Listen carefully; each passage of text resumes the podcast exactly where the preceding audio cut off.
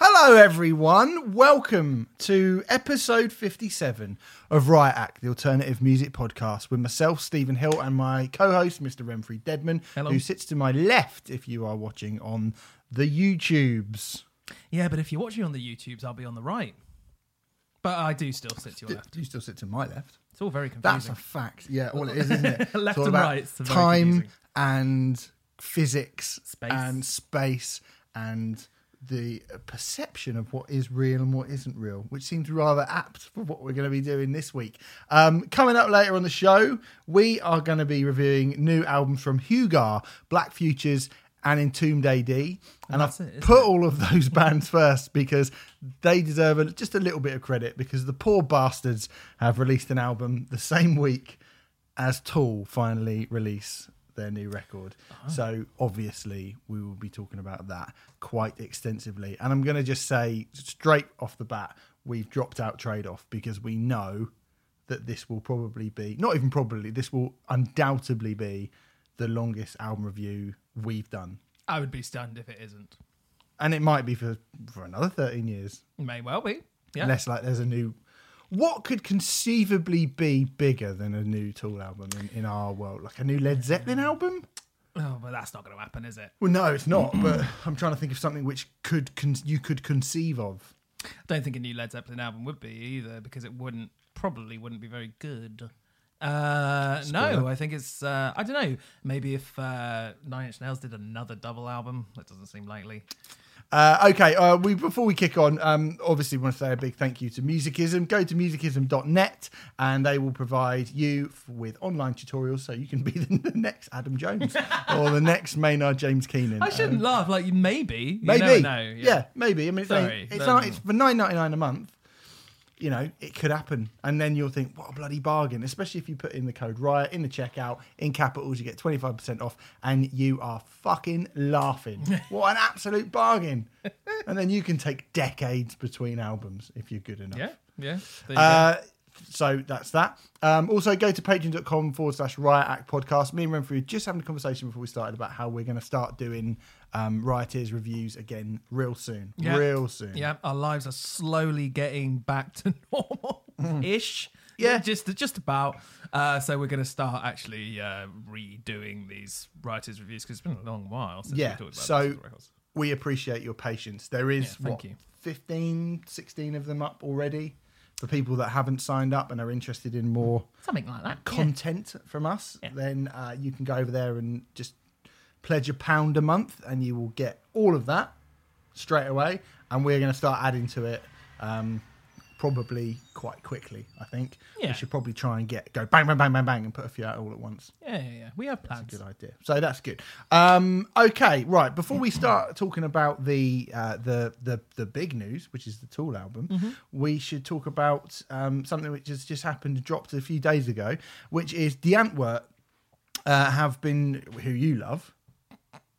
You weren't here when I did the Reading review uh, and the Reading review, the um, Download review. the download review. When, I wasn't. I listened to it. Yeah, yeah, yeah, yeah, yeah. I would have liked to have talked to you about Die Antwoord at, at downloading the sort of the can do bizarre response. Do you want to do a really brief talk to about it? I just thought it was really weird. It was sort of funny. It was like watching sort of two unlimited play it download. Do you know what I mean? But quite aggressive and a bit sort of pikey. But I don't know. I actually sort of weirdly, I did like, I did enjoy it. I did enjoy it. Okay. Um, I enjoyed seeing some people's faces, Mm. but then some people did seem to be having a really good time. It was one of those polarizing festival sets. Um, Mm. Was it ironic, love? Though, do you think?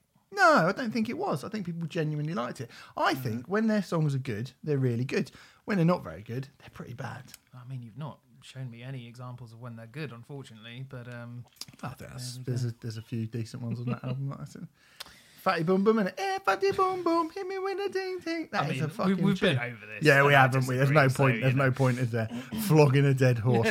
um, but it may be a while before you see Die Antwoord at a festival again. They've just been dropped from the bill at Riot Fest um, to, to to go along with the fact they've actually the second festival they dropped from. They also Which dropped is- from uh, Louder a- Than Life. which is a hugely signi- uh, Riot Fest is a Mm. hugely significant festival. We should say. I mean, Riot Fest was where uh, Misfits came back. Misfits came back. Yeah, Jawbreaker did their first shows Yeah. back there as Yeah. well. They Yeah. get some, you know, I think they had Slayer playing Rain Blood recently. They get some big acts playing albums Well, in full. not only yeah, not only big, but they just get some really cool sets. Yeah. like they just Flaming Lips some, doing the soft bulletin a few years ago. yeah, they had. yeah, wicked. Um, yeah, really like looks like a really really good festival. They had like Rob Zombie doing um, Astro Creep in full, and that didn't even appear to be like a thing. wicked. Yeah, yeah, amazing. yeah, yeah. so great. So yeah, I've always fancied going to Riot Fest. But if you do go to Riot Fest and you are going to Riot Fest, Antwoord won't be playing. They've been dropped from the bill after allegations of homophobic abuse, which stem back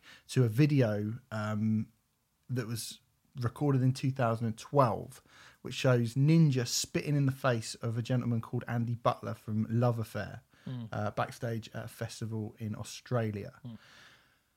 So they're not going to be playing this now. Now this is not. Um, there's a there's a precedent for stuff like this happening before. And you know, my mind immediately turns to Phil Anselmo, who was dropped from uh, Lots of things. uh, basically uh, an entire European tour yeah, yeah, with yeah, yeah. with Down back in sort of 2000 and what was it, early 2016, I believe, when Phil Something Anselmo that. was um, was caught yeah, because Dime. Bash was December. Yeah, wasn't it? doing the at the Dime Bash, doing the sort of the the white power, white wine uh, incident, which we don't really need to go over. I'm sure everybody knows what we're talking about. It's on the internet if we don't.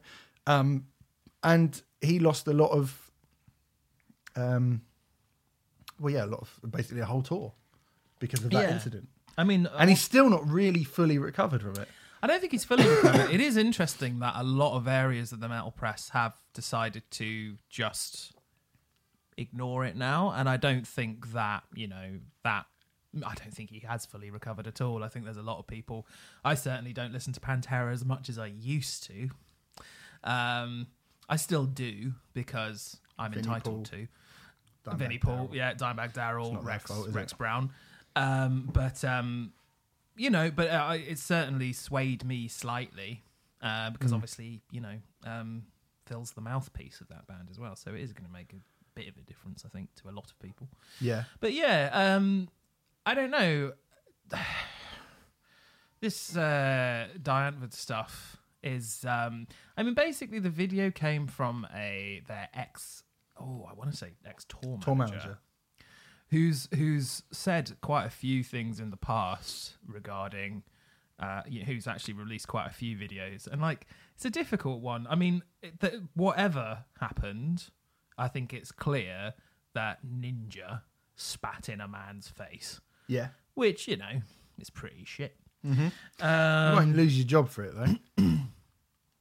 depends who. It depends who if you spit in someone's face, face. if you if Depends- you if you're working at McDonald's and they found out that you spat in someone's face seven years ago, and not at that job, you wouldn't get fired. No, but then, but it is very different, isn't it? Because uh, you know, It doesn't have to. I mean, it is. It's different because it's different, but the moral, you know.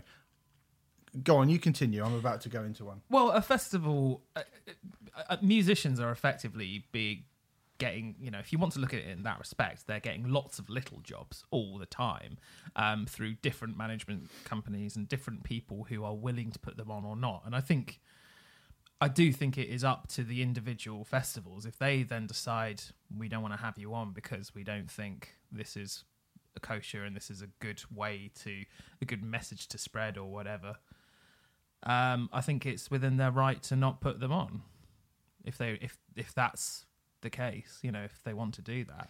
I mean, got to be you? very careful about who they then don't book, though, haven't they? They've got to be very careful. I mean, Riot Fest is where the Misfits uh, reformed. Mm. There are many a story and many a YouTube video doing the rounds with Glenn Danzig behaving in pretty fucking uh, despicable ways. Mm.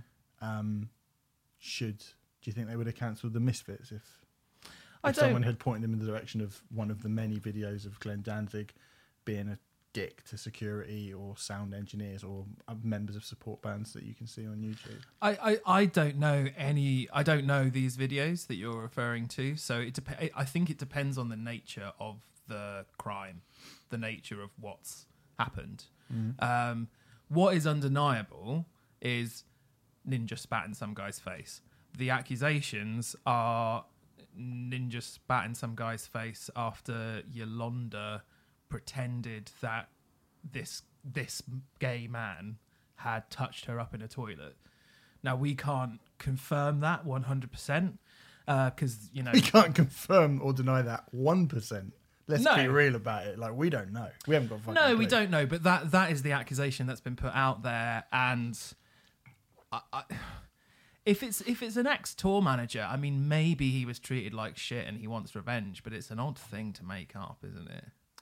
Yeah, know. it is an odd. I mean, it is an odd thing to make up. But hey, people do fucking weird shit, don't Yeah. they? When they're disgruntled. Yeah, But then they also become disgruntled because of terrible things. So it's very difficult in this situation to know what the sort of the, the right thing to do is.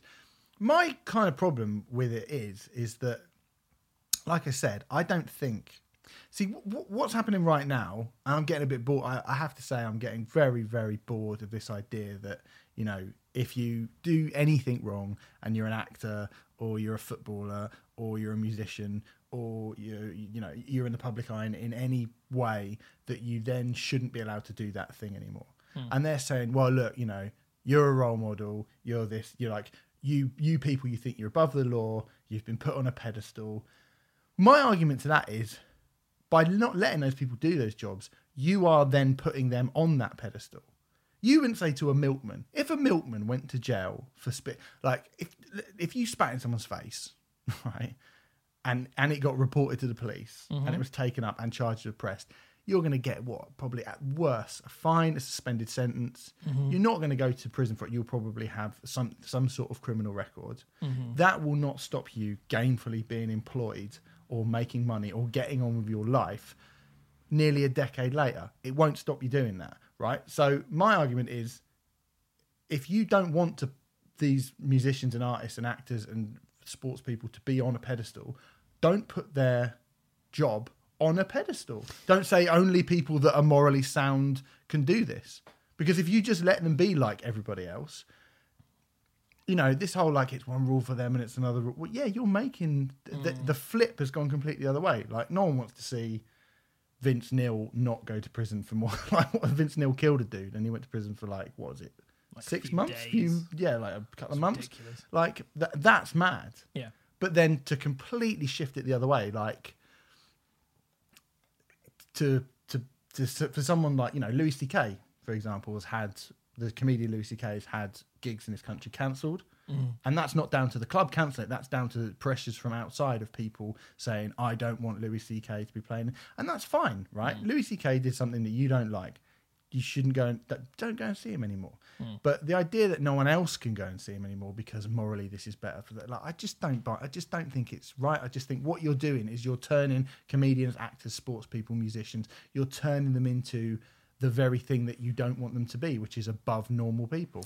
I think. I mean, going back to that, you know, we shouldn't be putting people on pedestals thing. I, I, I'd like to agree with that. I, in fact, I do agree with Mm. that. But we live in a celebrity culture, and that's you know, I yeah, mean, but that's the, the people who create. Mm. these people as celebrities, you know, there are people who will be on Twitter or Instagram, or whatever, going, "Oh, I stand, I stand this person. Oh, I love like the queen of this." And then Mm. the second anyone does anything wrong, it's like you are dead. That Mm. is the end of it. And those kind of extreme. This person is either a god who cannot be questioned or touched or you know spoken ill of in any way whatsoever. Look at the, like the BTS army; those people are fucking crazy, right? They're Yeah. fucking crazy. Like the people who go to the the, the that cult that um old Thirty Seconds to Mars had recently. You see shit like that, and you go, okay, well you are that upset. But what if you found out that Jared Leto had done something really, really like not even really terrible, pretty terrible, like.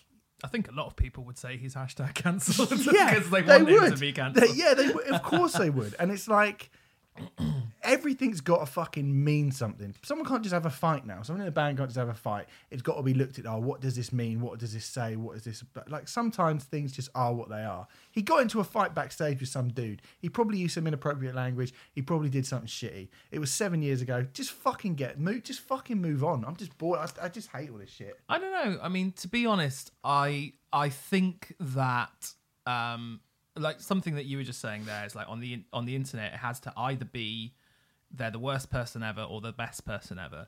And I would actually take that and run with that as the problem. The the issue for me is there aren't different degrees of because because the internet is just like or it certainly feels like it's just a shameful kind of publicly shame this person because they did Yeah. this thing. There aren't any degrees of um, what of of how bad a crime is. It's just whether it's I don't know. Now, now none of these things I'm I'm supporting, but whether it's getting your privates out over Skype or raping somebody, it seems to be that the punishment is the same, and I think mm. that's wrong. In terms of the, I mean, I suppose I'm coming from this as someone who doesn't really like them.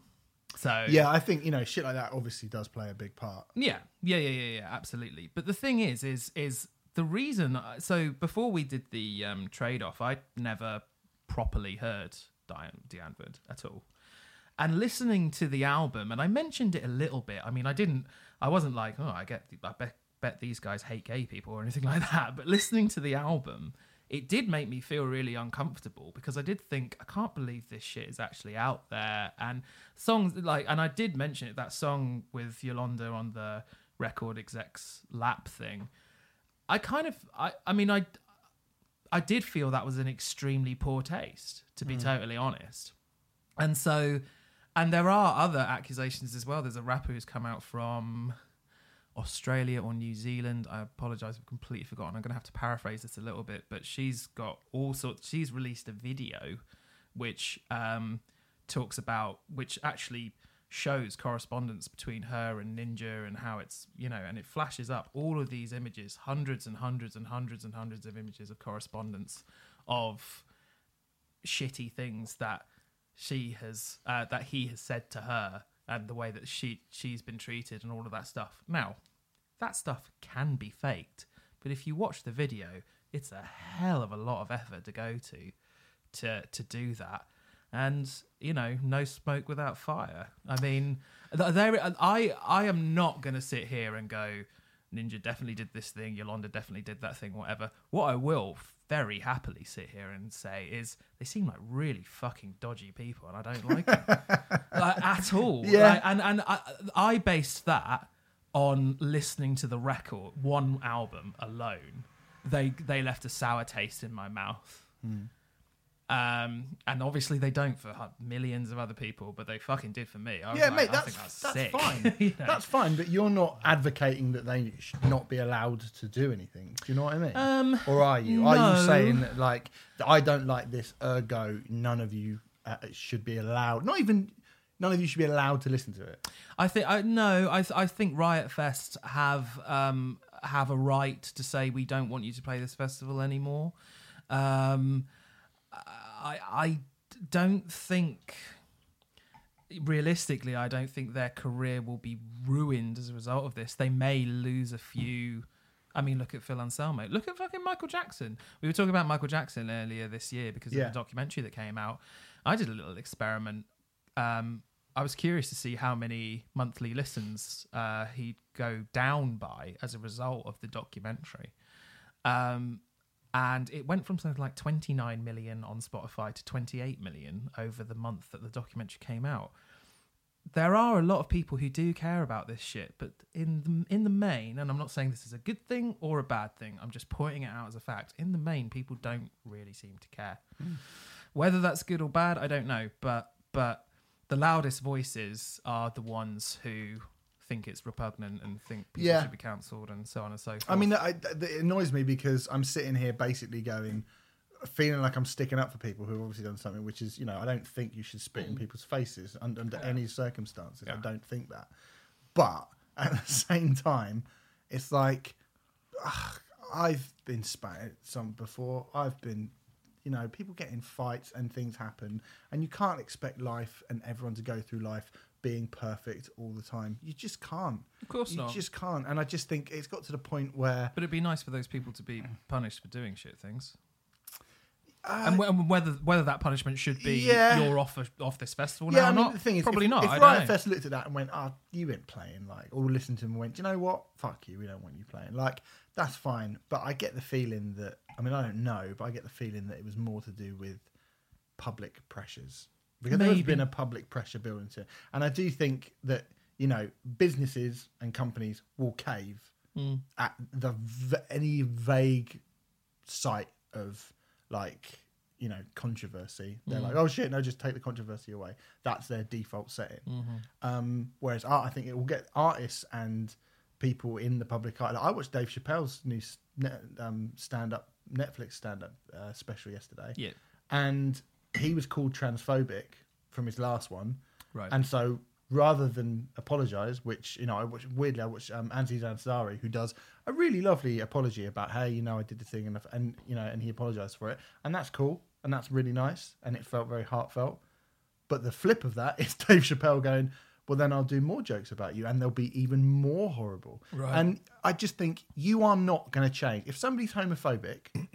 You aren't going to stop them from being homophobic by going, right, I'm taking all your stuff away. You're not going to do that. No, That's not how that shit works. It But- just doesn't. I'd also understand if I was putting a festival on. I'd also understand why uh, you'd then turn around and go, "I don't want them to have a festival." Yeah, I can understand honest. that as well. I can understand get that as well. But I, I mean, this is a sort of a broader point. Hmm. Whereas if like you just go, we ta- okay, right, we ruin them and we take away everything. Hmm. That not going to make that isn't going to make them better. But I think I said it before. Like you're not you're not rehabilitating people. You're just destroying them. No, sure, sure. this is a very extreme example, but I'm gonna fuck it. I'm gonna make it anyway. Every time Ian Watkins is up in, there's a story about Ian Watkins on Metal Hammer. The comments on Facebook talk about how they'd love to see him be like Mm. anally bush, butchered yeah. with a knife. and they're going, he's a sicko. I'd love to stick a knife up his ass. And it's like, well, I'm not being funny, but if you if you think a I normal probably shouldn't laugh at that. no but no, but if funny. you if if you if you're getting some sort of perverse pleasure at the idea of mutilating another human being, Who's the second? I would suggest that you probably have some sort of odd tendencies as well. I mean, look, look. There's a difference between saying something and doing it. yeah, of course there is. know, Of course. Mm. So, but yeah, I understand what you're saying. Um, I mean, you know, we'll have to we'll have to wait and see. I mean, I don't think I don't think this is going to make um, dive go away at all. Um, but it may affect their summer for one month or so. Uh, sorry, for one one year or something like that. Mm. Um, I don't think that's a just punishment either. I think they I think the punishment should be what a what you or I would get for spitting in someone's face. But unfortunately, that's not the way celebrity works, and it no, sucks. there's there's so many. I mean, we could sit here and talk for hours, hours about various different things where I go, that doesn't make sense. Just Mm-hmm. none of this actually, what you're saying and your this righteous indignation uh, doesn't actually make sense. And one of them was like, I saw people gave. People gave Caroline Caroline Flack was openly going out with Harry Styles from One Direction, mm. right? She was like 32 and he was 17, mm-hmm. and people were like remembered that mm. recently and went, "Oh my god, she's a paedophile," and it's like, well, the legal age of consent in this country is 16, so you can think it's weird or whatever. You can, if you want to think like it is a bit weird It's- that like a 32 year Caroline Flack is is you know I've already said about what I think about Caroline Flack on the show before. She's awful, but you can't have much of you, you know you can't you can't call the police. no, not I mean, you can't do anything about that. No. It's just No. you can just go mm, something a bit weird about that. Yeah. That is as much as you can possibly do. And calling her a paedophile is also technically incorrect Yeah, it's so wrong. because You That's don't know not- what paedophile means, and means. even even if you did think that that's what a paedophile was, the law disagrees with you. I'm Mm. afraid. Now you can say, "Hey, the law doesn't think that in certain parts of America," and it doesn't. It's like, well, but this is the this is a moral. this is the difficult thing about putting black and white lines on grey areas. You know, all of this is grey areas because Hmm. different people, um, you know, uh, mature at different ages and blah blah blah blah. Um, but you know, but then at the same time, you've got to do something.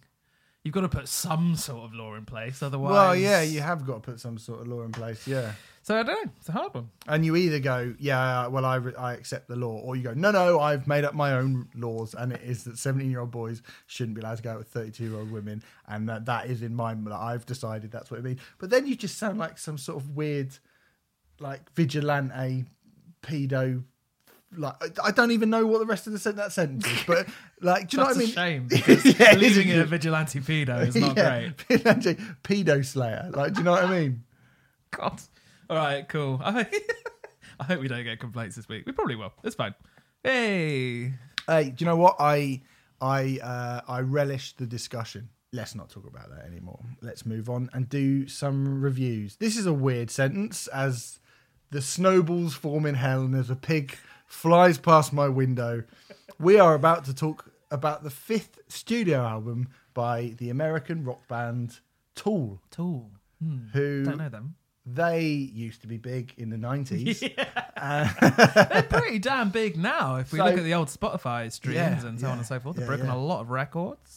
Um, it seems kind of weird for me to even be point. Normally, I go, "This is the fifth album. It's the last one since you know the story by now. Since Ten Thousand Days came out, we have waited thirteen years, over thirteen years, in fact, for its successor. It has been the single most anticipated record in my lifetime ever. I would say for me personally. Oh, okay. I can't argue with that then. Um, no. And, and I would say, in terms of column inches and the amount of stuff written about it, it's kind of it, its legacy and its um, the mystery surrounding it. It sits with the Chinese democracy. Yeah, um, the Chinese democracy was the one I was is the kind of obvious one. Chinese democracy was 14 years. This is 13 years. More, almost the same. You know. So, yeah. Uh, Um, there are others. Second Coming of the Stone Roses, although that is feels was like, like a feels like a five, it? feeble five years. Like that's fucking small change. was it five? 89, 89 to ninety five? Was it 95? Okay. Oh yeah, All so right, six, years. Yeah, six years. Um, yeah, a feeble six years. Mm. Well, I mean, Tool album cycles between Ænima, Lateralus, 10,000 Days was five years. Mm. So, yeah, for the first sort of four and a half years, it was like, oh, this is normal, it's fine. And then it just kept going and going and going and going. And then it Mm. Going. emerged. Yeah. to the point where we've spoken about this record many times. Uh, I've spoken about this record on the old Metal Hammer podcast to give you some idea of how fucking long we've been waiting for this record.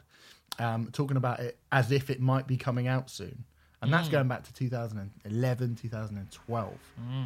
I've spoken about it on TeamRock. I've spoken about it on various other podcasts and everything that I've done pretty much. Every year, I get asked by Metal Hammer to write a preview of the year and what is going to be the thing that we're most looking forward to. And every year, literally every year since I've been writing for that magazine, which goes back to, like I say, 2012, 2013 now, um, it's been this record. yeah.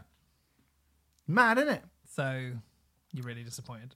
So here it is. well, here's the thing I think we should say first, and we did say it a couple of weeks ago. Can anything live up to that? Could anything? Could anything live up to that? Um. Well, let's. Why don't we? Why don't we bring in how we heard the record? Don't fudge the question, Rem. You've got to answer the question. Um, I was going to answer the question through that. okay. fine. All right. So yeah. So yeah. Let's talk about how we heard it. So this, Um, it's a very old school way of listening to records, and it came from, I believe, the first album to ever do it was Audioslave. I didn't know. that. Um, yeah, I believe it was. So basically, as journalists, we have to secretly, you know, pretend we've not heard it, although. You've not been doing that brilliantly. Hey, come on. no, it's been very good. Um, no one guessed. And um, we go into the offices of the record label, uh, in this case, Sony, and uh, sit down and listen to the album very loud. With wow, wow, wow. You jumped quite a Oh, few bits. I apologise. Go on. No, go on. what Go you on. do is you go there and you are given a massive piece of paper with lots of words on it that all have must not, will not, you Hmm. may not, this may. Lots of things going tick to say that you ain't going to do this, tick to say that you ain't going to do that, tick to say that you're going to shut your fucking face. um, then that you have you are stripped of all your possessions. Uh, I, I, I'm, I'm the reason I missed that out actually is because I, I didn't actually get this, but then I heard the record much later than you did, and I think they got to the point where they were like, "Oh, I just don't care anymore." right. Okay. to be honest. So I I was but yeah, um, you heard it quite a bit earlier. yeah I was stripped of my possessions. Well, my phone. Um, Actually, second time. You're Second. making, you're making it sound really melodramatic. Yeah. I was stripped of all of my worldly possessions. Um, no, they took my phone and actually uh, they, and my bag as well. Um, Oh, and the second time, the second time I Dear went, me. "Do you want me to the bag? Do you want me to give you back the bag?" And the girl went, "Oh no, no, no, you can you can keep the bag." And She'd I already I- snaffled I, she went, wanted I went, "Don't worry, I've only got my iPad and my my like portable Wi-Fi and my video camera, and like so it'll be fine." Um, I had a little joke, Hmm. and um, And then Yeah. they mobbed you, didn't they? yeah, and then I was held down. I was in And cus- electrocuted. custody for about the same time as you would get for spitting in someone's face, uh, which is why I won't be performing at Riot Act, Riot Fest this year. Oh, that's a way to, that's Yeah. a way to break it to me. and um, yeah, uh, s- and then you go and sit in a room with some plush sofas, and weird with the Tool album as well because you got like coffee and crisps and snacks, Mm. which were like you're in here for a while was the implication. And I went and sat on a sofa, and uh, various members of the press turned up and enjoyed it in various different ways. One particularly prominent member of the press, who I shan't name and shame, um, read a book for the first half of the album and then fell asleep, but still found enough in that meager period of time to give it a five out of five review in the publication that they write for. And I, I won't say any more than that. But hey, it's not for me to say how people do their job. uh, anyway, so that's how you hear it.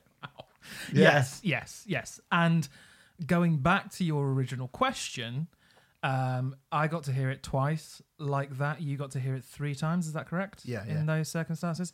Now, like listening to a new Tool album, I mean, there was a review somewhere which basically started by saying, "You never listen to a Tool song for the first time because there's so much to take in. You can't really." you you can't process it all. And I think if I'd only had two listens, if I'd only been able to listen to this record two times, it would be quite a different review. And so I think the first couple of times you hear it, there is this sense of like, is this really worth 13 years wait? But the truth is, is Tool albums more so than the majority of music, I will say. Not all of it, but the majority of music are things that you need to live with properly for a long time. You, Yeah. Things that you have to go back to over and over again. And I mean, I should It almost say, feels too premature for us to be reviewing it right now, it, it really does to be perfectly honest. It really does. And um, you know, I, I don't think I think I can say this because it's happened and it's public knowledge. It's basically the album has leaked since then.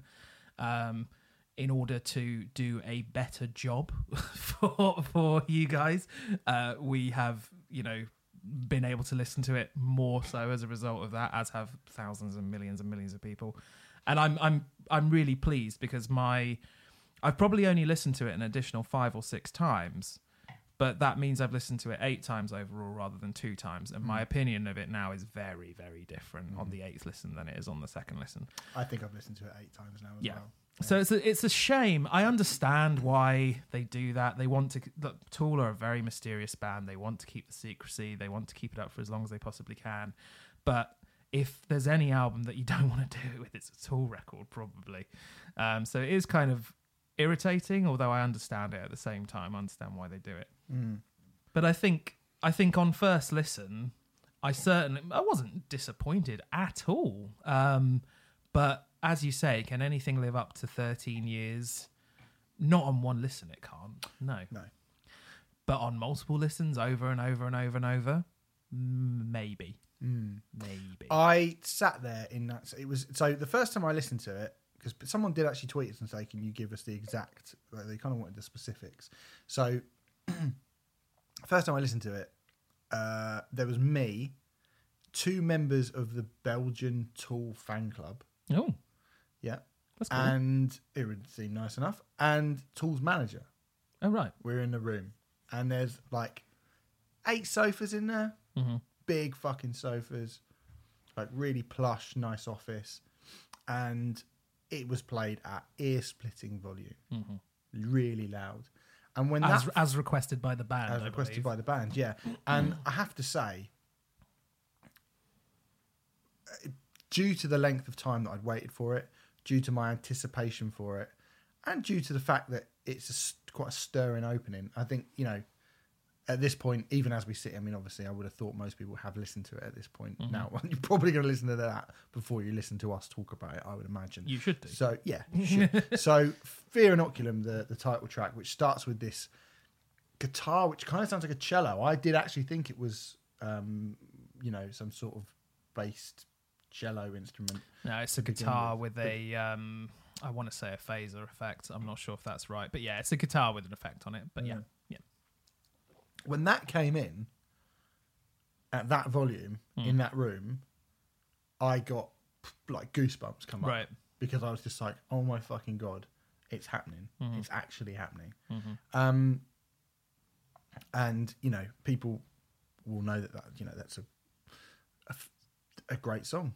Do you know what I mean? Like, obviously, it's it's a it's a it sounds like Tool. Yeah. And for me, at that point, just Tool sounding like Tool was thrilling enough. Mm. My initial burst of like, oh my fucking god, that I was just completely like aghast, like, oh fuck, it's happening. This That's- is new Tool music. that's like, a and key that thing to stuck with me for quite a long time. That's a key thing to say actually, because um, just taking another example of an album which took forever, which we've briefly mentioned, when Chinese Democracy came out, it didn't sound like a new Guns N' Roses album. It sounded like an Axl. It sounded like an incredibly extravagant Axl solo album. Yeah. So it's really nice to wait all this time and then go, oh yeah, that's Tool, and there are imitators, but none of them do it as well. And yeah, I mean, yeah, this is a Tool album, state the obvious, but it really sounds like it as well, and that's hmm. very encouraging. Y- But it is different, isn't it? Yeah, there are bits and bobs that are different. I mean, I would say, I would say that this is, you know, to kind of get into the proper sort of meat of the records. Um, this is, uh, it feels like a consolidation rather than a. To me, this feels like a consolidation of Tool. Like it feels like You've you said- know when music bands strip stuff away and you go, well, they've really trimmed the fat. Yeah. they've added the fat. Mm-hmm. Like there's a lot of there's a lot of fat and a lot of meat to this record, and not in a bad way mm-hmm. because I don't think they're really capable of fucking things up to that mm-hmm. extent. But they clearly know who exactly who they are, and I think one of the things I said to you is when you listen to Ten Thousand Days and you'd waited six years for it, you sort of listened to it and you thought, oh well, what have they been doing in that six year period? Listening to Meshuggah a little bit. Do you know what I mean? They've been they've clearly there was there was that polyrhythmic Meshuggah, you know, m- metal influence in Ten Thousand Days. Yeah, I think that's a little harsh on 10,000 Days, but okay. Straight away, you go, oh, I wonder what influences they have taken to kind of progress their music in that mm-hmm. time period. Mm-hmm. Mm-hmm. And the, ov- the the the most obvious one on Ten Thousand Days is Meshuggah. Okay. Yep. Yeah, that's fair, isn't it? I've never thought about it, but yeah, probably. Mm. Yeah. Um, whereas with this one, I was like, I wonder what they've been listening to in the last 13 years. Maybe we'll get a glimpse of a little. And it would appear that what they've been listening to is more Tool. Do you know what I mean? They've been listening to themselves. I put it to you, Steve, that your favourite band of all time are playing a joke on you by releasing a post rock album. Tool have just released a Remfry Core record. yes, they have. Well, Yes, they have. Yes, they have. they- they- Yes, they have. why? Because everything about it is very is fits in line with post rock albums. So you've got six very long songs, all Yeah. over ten minutes long. Um, you don't have tradition. There aren't traditional song structures at all. The majority of the songs, almost all of them, probably bar Tempest or Sevenpest. We'll get to that. Um, build upon layer upon layer upon layer upon layer These are all characteristics of post rock. I all- am not saying They're also characteristics of, of Tool um less so than post rock. uh, pro, and prog rock as well. I mean, I think it, it owes as much to King Crimson or Pink Floyd's as it does, you know, Talk Talk or um, Mogwai. You know I think mean? I think the I think the balance is pretty. I think Tool as a whole do. I'm not sure if I would say that specifically with this record, but I, you know, I'm, I mean, I'm partly saying it to, partly to annoy you, but I, but I do also genuinely think, It's not annoying. I mean, that's kind of what they are. I don't think sort of prog rock. They're they're comfortable bedfellows. Those two yeah, genres. yeah, yeah, yeah, yeah, definitely, definitely. But I, I think, I mean, this is an album full of. If we're going to use Ten Thousand Days as a, you know, this is an album full of um, Wings for Marie songs or uh, Reflection or maybe even Third Eye. I mean, Third Eye is probably more the last song, which we'll get on to. But you know, the, it, it's it's whereas Tool used to do one or two, maybe three maximum songs, which had this kind of length and this epicness and this what I'm going to call post rock quality to them. You could argue it's proggy as well, and that wouldn't be incorrect, but but it theme, seems very post rocky to me. They have now basically written a whole album of that. yeah. Um, so I think there is a difference. And when you say it's a consolidation of uh, Tool's music and their their discography, because you said that to me before I'd heard it, and I think I think there are changes. I just think they're very subtle, and they come across more.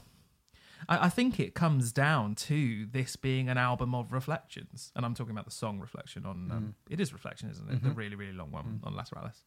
You know, it, it, it's. I mean, that's a song which is about three minutes long, and Maynard. Uh, it's eleven minutes long, and Maynard's vocal doesn't come in for three minutes, and loads of these songs are like that. You know, loads of these songs have this thing where they build and build and build and and the very first riff you hear ends up being the very last riff you hear except it's suddenly built to something which is way beyond what you could have comprehended when you first heard it um and i think when i first heard it i was a little bit surprised that they had effectively taken the same uh, albeit unusual song structure for every song on the record bar one probably Yes. but Yeah. listening to it more, I think it's done so masterfully and so brilliant and brilliantly, and it it uh, corresponds so well with stuff that I like anywhere that anyway that that is now null and void.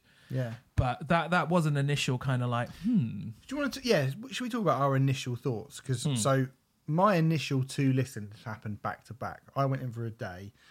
There Yes. was a listening party. I Same with listened mine. with two people, and I just stayed in the room and went, "I'm going to stay and listen Same. to it again." Yeah. So I listened to it back to back twice over a sort of three and a half hour period. Um, and it's exhausting. I made it? it's ex- it's actually it was- really it was and so I made exhausting if you are on our way. YouTube I, I made these this amount of notes about it what's that one two three four five six seven eight nine nine pages nine and a half pages of of notes for for the record Yeah. on those on that two listening period and that, that that listening period of you know double. Back to back this record I made an A4 page of, of, of for each song worth of notes. Yeah. And um you know, I think while you're scribbling along, Yeah, listen, you know, listening to these songs, I came out of it being like, wow, Hmm. Tool, aren't they great? They're so great. They're so brilliant. And I kind of walked out feeling more impressed than inve- than emotionally invested in it. yeah, yeah. So I went out and I thought it's a bit shitty. Like you know, I would ne- I wouldn't listen unless I was you know obviously I do have to write notes down when I'm reviewing mm. albums, but I want it to be really really short. So I was like, do you mind if I come back tomorrow and let's do it again? Mm.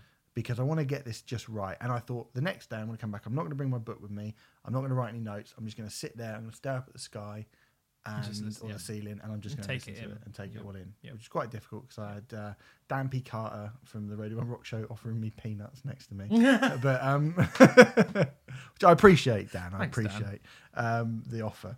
Uh, but yeah, I was sort of trying to zone out a little bit, and I had Phil Wilding from Prog Magazine going, like pulling funny, going, "Is that it?" after every song as well. So it was it was quite hard to do that. But um, I I sat there and I listened to it all, and I didn't make any notes, and I just tried to let it take me, mm-hmm. and that's when it got me. It properly got me. Agreed.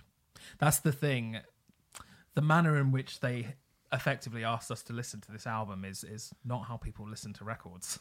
Yeah. Which is basically what you were just trying to what you just said. But but you know that that is not you know, you don't sit down and take notes. You just like I remember when I listened to Ten Thousand Days for the first time, I just locked myself in my room and lay on my bed and just I did. You I know, turned the lights off. I was Yeah. like, "Get out, fucking yeah, everyone yeah, out, yeah. Let the whole thing sweep over me. And once you do that, everyone out." Like I got loads of people in my bedroom in 2006. um, once you do that, um, I think the emotional impact of the record comes through because my first listen, I didn't. I was so busy concentrating on like, whoa, polyrhythms. Oh, they're using seven a lot. Oh, dr- Danny Carey's drumming is amazing. You know, I was so busy concentrating on all those technical aspects of it that I didn't really I didn't really listen to the emotional connection of it, which is Maynard, I guess. Mm. And I suppose another thing, but, but not not only because I mean we should say as well one th- one thing I've noticed immediately from the first listen is Maynard is used incredibly sparingly in this record. far less than he has been in the past. Yeah, I would say ve- more less than this is the least Maynard heavy album that he has ever appeared on. Ooh, That he's fronted. I mean, obviously, like White Pony doesn't count. yeah, yeah, yeah. Um, yeah, probably. My only, my only can, my only contender for that would maybe be the first Puscifer album, but you're probably still right. Yeah. Um, yeah, he. It, it, well, again, I, I don't want to go back to this and throw it in your face over and over again. But another reason why I sort of call it a post rock record because there are very few vocals on it. There are vocals on it, but but um, in comparison to what we've heard in the past, there's very there aren't really any songs that it feels like Maynard leads No. you know, um, which is fine. Um, I mean, some people will probably be disappointed by that, but it's very much a latter day Maynard James Keenan performance. It, it the, the the album it reminded me of the most is uh, Eat the Elephant, which I suppose is in t- Really? in terms of in terms of how he performs and the timbre of his voice. He comes in quite Yeah. high on a lot of these things, but high and soft. There aren't. I don't think he screams once on the record. The the the kind of the the the, the old Maynard of uh, screaming on the likes of the end of the Grudge or throughout Ticks and Leeches. There's absolutely none of that at all on here. Nope. And I don't think I don't think we're ever going to get that Maynard again, which is fine. But you know, um, uh, that is not on here at all.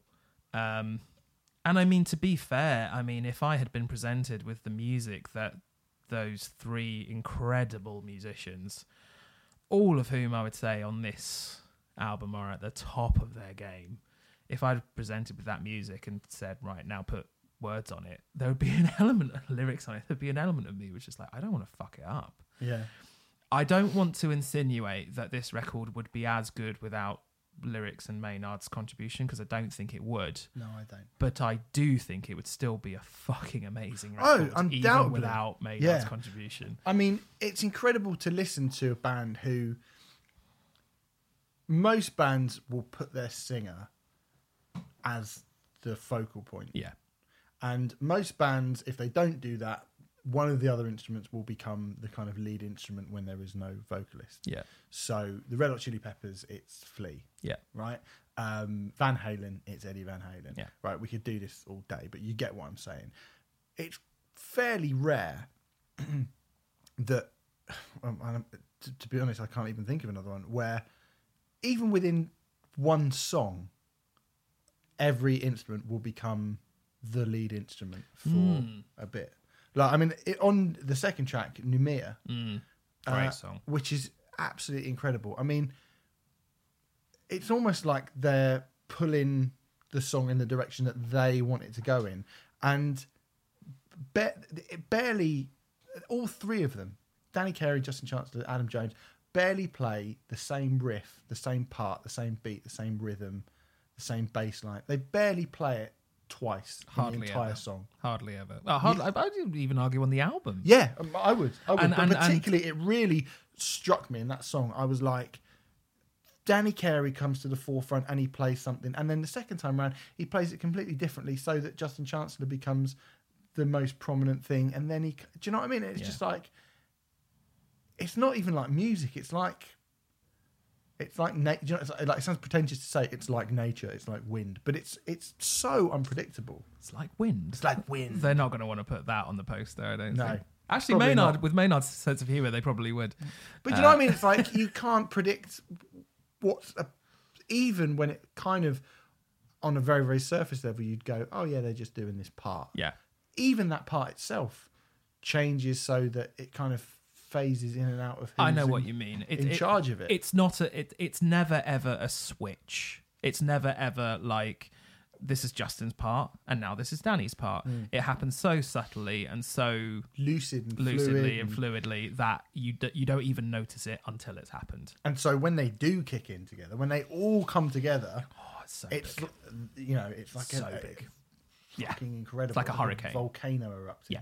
Every time, Yeah. Mm. it's like a hurricane. Even though you've heard, you, you know, they did it ten minutes ago, it's still like a hurricane because every time it just beats you in the chest or the gut, or it's it's absolutely monstrous every time they come together yeah. with it. It's brilliant. It really is. Um, but uh, there's also I was going to talk about the um, the so you haven't heard Legion Inoculant, have you? The version I have heard now, yeah, we probably need to talk about interludes and tracks and so on and so forth. Because even I don't think I've heard the proper version. Mm, okay. So uh, there is a physical release, which is around, I think it's 79 minutes and 10 seconds, something like that. And then there is a digital release, which has an additional three tracks, all of which are interludes, uh, which is 86 minutes and something or other seconds. I can't remember off the top of my head. Um, you posited well in fact you are you allowed to say that you're the, uh, the one interlude for each member of the band Yeah. So each member of the band gets their own. Int- as, as, like so, I've been told each member of the band uh, made their own interlude Mm-hmm. part. and the interlude that is on the physical I think it's an i think it's interesting that they have chosen because they could have quite easily just gone oh we'll just take off all the interludes and release the cd with six the six songs on it um, but they've chosen to keep danny carey's interlude on chocolate chip trip which is effectively a 21st century version of moby dick by led zeppelin Yeah. um, it's actually, I wonder actually if it has, you know, that um, song, uh, I think it's called Merkaba, Merkaba on um, Salival. Yeah. Um, I don't know for a fact, but I wonder if it's a version, a shortened version of that, which has been worked on in the past sort of 17, 18 years, because there are definitely similarities between the two. Well, yeah, and it's um, one thing I did. Apparently, Danny Carey plays the synth on it Right. and plays it live when they do it. Yeah, it doesn't surprise me. He yeah. plays all that stuff live. I mean, he goes full Buddy Rich. Yeah, it's Like. Yeah. at the end, it goes absolutely crazy. I've put down that it goes prog dubstep, well techno, horror movie, horror movie creepy, like a haunted Nintendo. Yeah, Haunted Nintendo is brilliant, and there's I a put. gong in it. There's two gongs. Yeah, big gong. uh, big gong. Um, but it's interesting that they've decided that that is an important part of the record, or or important enough to be on the physical release. I well, suppose I should we say. we said that. Uh, I mean, I wasn't sure, but you think that that is actually a song because I was like, Well- oh, that's Danny Carey's little bit. Uh, mm, I have many theories, frankly. Um, I know that the num- because Adam Jones has said it multiple times in interviews. The number seven is vitally important to this album. Right. So I think the fact that there are seven tracks on the physical release is no um, coincidence. Um, there are plenty of songs on the record which are clearly counted in as a seven beat. Um, And I'm going to have to, I'm going to paraphrase him now because I don't have the exact quote in front of me, but he said basically, the great thing about having a beat of seven is it, for Western ears, certainly, it does the amount of beats you expect it to and then adds one more because we're so used to having things in either fours or threes, basically. Um, and it just shifts you off a little bit whether you're consciously aware of it or not and most people listening probably won't consciously be aware of it musicians and stuff will be counting and you know finding all this shit out but like most people will just be like that sounds a little off and a little weird but i don't know why and Mm. that's you know partly what i like about tool Yeah. um but um now we and we know that the number seven is important for some for for lots of reasons i think. It just kept coming up with this album. Um so having seven tracks on it i mean i've tried a number of things. Um tool have a lot of uh, history in the past with playing around with songs and um the key one that i would reference is uh wings for marie. Um if you play so there's a bonus track at the end of 10,000 Days called Viginti Tres and on its own it just sort of sounds like howling through the forest kind of thing. But if you put it at the if you put it on top of the first part of Wings for Marie part 2 and then immediately play the Wings for Marie part 1 after it it creates what you could effectively call Wing from Wings for Marie part 3 it creates a whole new song Yeah. and this is something which I thought. This is all theory, by the way. I have no idea. But I thought number seven, you can put something in the middle of number seven, three and a half, and you can fold it in on itself and it becomes a mirror of itself. I've done a lot of experiments with trying to, you know, put songs on top of other songs because there's a lot of space in these songs Mm. There's a lot of um, there's a lot of points where you go, yeah, you could put something over that and it would work. As as as is the case with Wings for Marie Part One or Part Two, if you just listen to them on their own. So far, I haven't found anything, uh, but but I was so gearing myself up to be like, you know what, Invincible and Culling Voices. If you play them both backward, it's a cover of My Sharona or something. Do you know what I mean? But I can't help. uh, This might be total nonsense, but I can't help but feel like there's something there. What kind of got me thinking along these lines is um, the logo. Yeah. Do you know about this? Well, I know that it's. I, well, I've seen it. Yeah, and it's uh, some. What are they called? The um, an, an optical illusion. Is that right? No. if you get the so the new logo, um, if you fold it in on itself, if you fold it in half and uh, make it so that it becomes vertical lines rather than horizontal lines, it actually forms a syringe.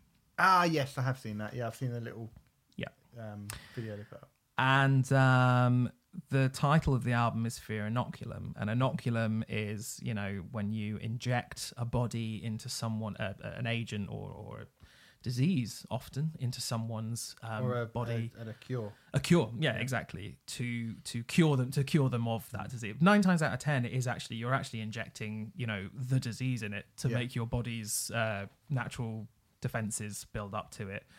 So effectively, this album is a, an inoculator against fear. I think that's what they they want to tell us, and I think that's what I think that's the starting point for whatever this whole record is about. But you know, on all of these things, sometimes tool detractors usually dismiss this stuff and go, "Oh well, it's just it's just a coincidence that that happens," and it's like, really isn't. It's definitely not coincidence. Definitely you can say it's hoity-toity, you know, um, snooty nonsense if you want, but you definitely can't say that it's an accident. Nothing about this band is a fucking accident. Well, that's why it takes so much time. And I think, like, uh, quite often when I talk to tool detractors, it, it's all that stuff that they can't be asked with. They're like, "Oh, you have to, you have to do a fucking essay just to fucking like the band or whatever." But the truth is, is what's wonderful about Tool is you don't have to look into any of that stuff to enjoy their music. no, I mean I don't really. yeah, I, I they're my favorite fucking band, and I you know, I have a passing interest in that sort yeah, of thing. yeah. I mean, I love it because I'm very nerdy about all that kind of stuff, and I'm I'm really into it. But but if you do look into it, and if you do discover it, especially if you discover it for yourself, it becomes so rewarding, so much more rewarding than anything else. I mean, it's a fucking time drain. The amount of I've been pl- playing around with tracks and Audacity for far too many hours this week, and it's all been a total waste of time so far. uh, so I'm a little bit annoyed. But you know, um, what what I've kind of come to the conclusion. I mean, I think because I don't have the full length version, I think it's going to be. I reckon these interludes will have something to do with it. Right. Okay. I would have thought, and I would encourage. I would encourage people. You know, I might be leading people down a path of utter nonsense and bullshit, which I don't really want to do. Well- um, but uh, the, I, I would. I would not be surprised at all if there is something in that. Okay, well, I'm I can't really tell you if that that's true or not. But what I will say is this, right? Is that the one that was cut out? For, so basically, I heard it with nine tracks. Aha. Okay. I've got it on Apple Music here. There's ten tracks. Mm-hmm. The one that I didn't hear is Litanie contre la peur. That's French for litany against fear, Right, which obviously okay. which goes into the album. So, So- uh, I've not heard that. I presume that is some sort of interlude. yep, it's Um, two minutes and fourteen seconds apparently. Okay, right. So, um, you know, I did hear Legion Inoculant, um, and I did hear Mockingbeat, which are the two that you, I believe, haven't heard. That's right. Um, Legion Inoculant. Let me just double check my notes because obviously I've not had a chance to listen back to that. But that is the kind of Blade Runner one, I think. Yeah, it's a kind of I I imagined once once I found out that each member had had a chance to do their own thing, I was like, okay, well let's see if I can guess who's who. Chocolate Chip Trip has got to be Bloody Danny Carey. Yeah, got yeah, to be yeah. Danny Carey. I would presume that um that what did I just call it? Legion Inoculant. Inoculant. Legion Inoculant. I would presume that is Adam Jones Okay. because it's quite cinematic. It feels there's a bit of Vangelis. It's quite sci-fi. It's um, very synth laden, um, and and I mean you know one of the not so much Tool really, but more Maynard James Keenan. One of the kind of the key things that Maynard James Keenan, one of the most um, Maynard James Keenan things to do, is to talk about how um, nature and genuine human interaction is that's become his kind of byword, isn't it? Like this is, you know, that's what Eat the Elephant is. So much of Eat the Elephant is about, you know, technology is slowly destroying our ability to be able to see the the kind of the real world and the important things in the world. But And- also how nature and uh, uh, uh, human beings are connected. So I Yeah. think as well. So um, the Fibonacci sequence on uh, Lateralus.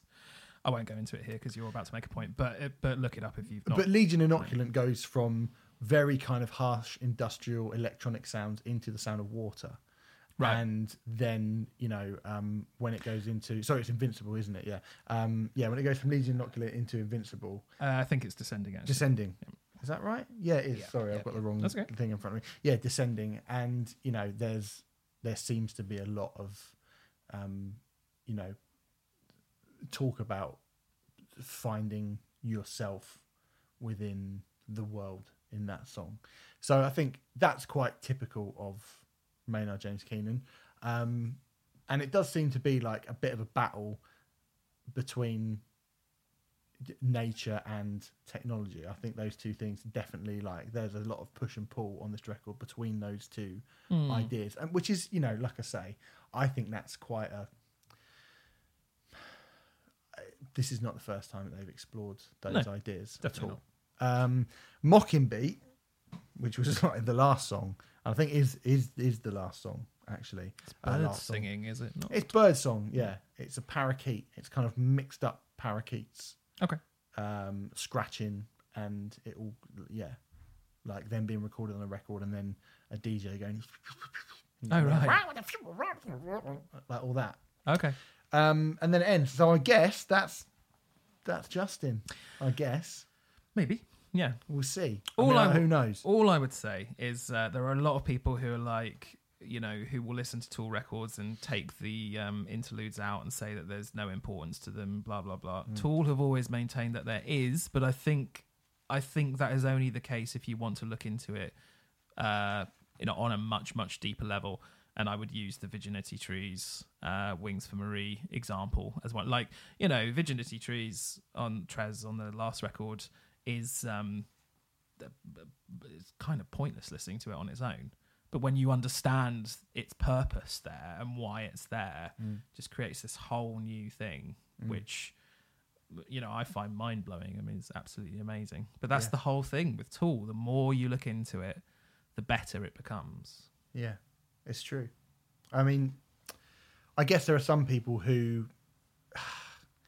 Thi- This is why it's weird. Like, it's weird getting a new Tool album when there's been so long without one because you're essentially now. I mean, I think definitely not people who listen to our podcast. I would like to think almost certainly not people who listen to our podcast because every week we say you must sit down and listen to this record Mm. and you must immerse yourself in it and Mm. you must explore Mm. that um, you know to the fullest and it feels like every other week we bring a record on and go you really need to listen This to is the whole thing. like the whole thing Yeah, and yeah, really yeah. kind of sit down and immerse yourself in it um, but those bands tend to be not massive do Mm. you know what I mean? Not commercially.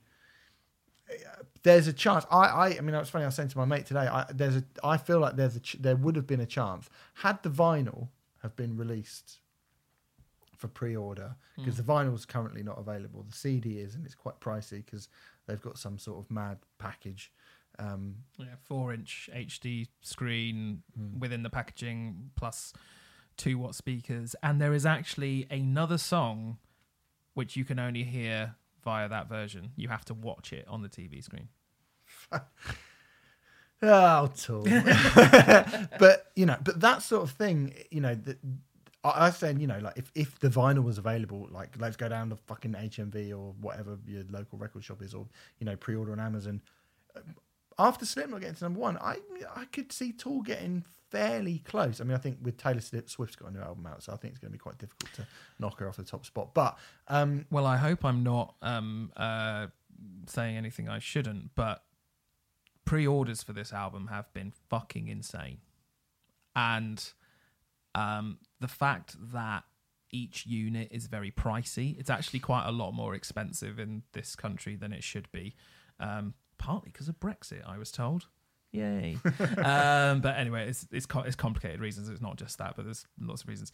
Um, but uh, despite the unit price being quite expensive, you know, a, a lot of money, and um, and uh, the fact that it's being released on what the majority of people see as a redundant format, the physical pre-orders have been fucking mad. Like like sky high incredible. And some countries base uh germany for instance base their charts not on um how many units are sold but how much money is given over. So that gives them even more of a chance and blah, blah, blah. so number one record for tool yeah definitely not beyond the realms but actually it's going to be. T- I mean, you know, it's It will be tough, I but- think it's going to be tough. If, if Taylor Swift hadn't dropped that record, I think it would have been more likely. I really think, you know, because for me, I want the vinyl.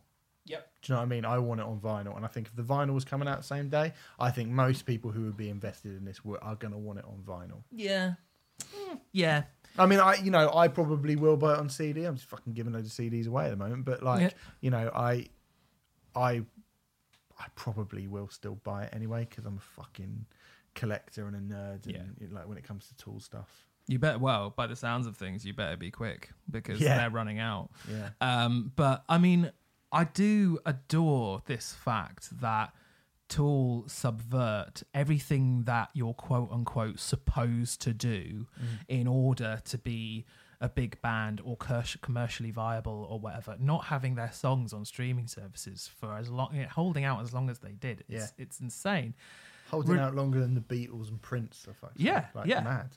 releasing an album that you know i know fear inoculum was released as a single but it isn't a single No, there are no, you know adam There jones is. I mean, there's no. The, I said in my review of Metal Hammer, and I kind of think I stand by it as well. The closest thing we get to a single in this really is it's not even a whole song. I think it's the first half of Invincible. You could go that's kind of schism esque, oh right okay but it, yeah, then but that's only the sort of first six minutes of yeah it. yeah You know, it's it's twelve minutes and forty four seconds long. yeah Once you get past that kind of six to seven minute long. You know, you're talking about like the most accessible is a seven minute long song. Like, Yeah. who else? Like when Avenged Sevenfold released in a seven minute long single, people were talking about them like they were the most Insane fucking band insane- Oh my yeah, yeah. god, they're mad, aren't they? They're so like, you know what I mean? They're so forward thinking. They they just don't give a fuck. There is nothing that could be considered a single on this. Yeah, no, ab- absolutely nothing. And um, and I love the fact that there is a band who just go, well, this is how the art will be. I mean, there's a few bands who do this, but this is how the art will be better. Yeah. We're not pandering down. Certainly not as big as Tool though. Any of those bands are. No, um, uh, I was thinking maybe Nine Inch Nails. Are they as big as Tool? Mm, Yeah, I think Nine Inch Nails are comparable. Yeah, But yeah. even Nine Inch Nails, like, you're right, a single, right? Yeah, yeah, yeah, yeah. Like, Uh, not, know. not, not in the same way. I, th- I think Nine Inch Nails won't compromise on their art in different ways. no, but no, yeah, yeah, that's yeah. true. Um, but um, yeah, it's. uh, I, I, I think it. And, there's a lot of people who get. I mean, I've talked to so many people who fucking hate this packaging idea and think it's dreadful. That that's the only way that you can get a physical version, all that sort of thing. But I kind of think it should be celebrated that a band who stick to their morals and st- stick to how they want the art to be so rigidly is able to be this much of a success. That is. I worry that it prices people out a little bit. I will say that. I, I mean, it is.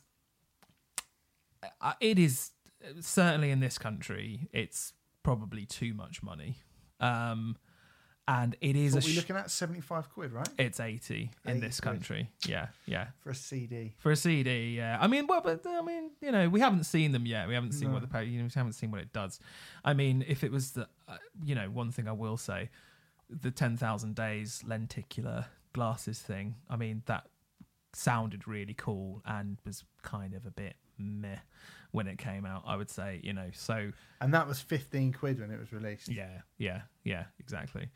Um, we'll have to see. We can't really. There's very few albums where we would review the packaging. I mean, maybe it does reserve, deserve a review. I don't maybe, know. yeah.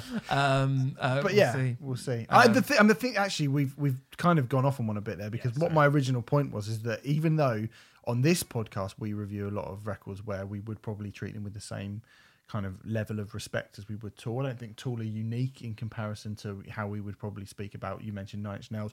You know, her name is Calla. I would put in that kind of the fucked up album. Obviously, of course, I would. Um, and there are many, many records that have been that have come out. Um, Definitely. like Teeth of the Sea or whatever that you could go. Well, you really should sit down and kind And of try and listen to this a few times and let it really seep into your psyche and get it. Um, but you know, as I mentioned, those bands aren't as big as Tool, and it feels weird to be talking about a band who do do all this stuff when they've been away for so long and no one else has really done it to that level. Like this is Mm. even with Rammstein, right? Rammstein were a band who, you know, Tool get the because Rammstein had, you know, we we didn't get a pre uh, uh, a kind of stream of Rammstein. You were Yeah. invited along You had to a, a listening to party office, of the the Rammstein record, which I was going to go to, and then at the last minute I couldn't go to. But um, but you know, Rammstein did it in a very similar way. Rammstein were away for ten years, um, but even Rammstein feel like way more um, commercially viable and Well, way can- more in touch with at least participating in what the modern world wants Yeah. them to do. For starters, do for starters, Rammstein have singles. Definitely. Definitely. Yeah. Um, you know, they released how long is that record? 50, 55 minutes maybe. Yeah. You know, it's 11 songs. Mm-hmm. Yeah, I mean, I mean, I'm not saying Rammstein are um a traditionally commercial act in any way shape or form, but in compared to Tool, they kind of are. Yeah. well, yeah. yeah. I think Pink Floyd are compared to yeah, Tool. yeah, yeah, yeah, yeah, exactly. You know, it- Um, it's, it's pretty insane. And I, yeah, I feel that that should be celebrated. Mm. Um, I mean, I don't know. There's a lot of people who aren't celebrating that, but I feel like it should be. Yeah. Um, it feels like we really, really, really should. Dis- I mean, unless you feel like I'm skipping over anything, it feels like we should really talk about Tempest or Seven yes, I do. I mean, I was actually about to say, um, Mhm. in terms of the actual music, which you know we have skirted around. Yeah, yeah, yeah. We've been talking about the album for God knows how long.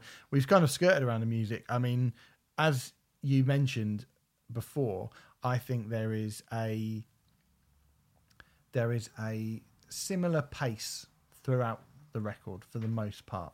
Certainly, I would say for the first, uh, taking out the interludes, Yeah.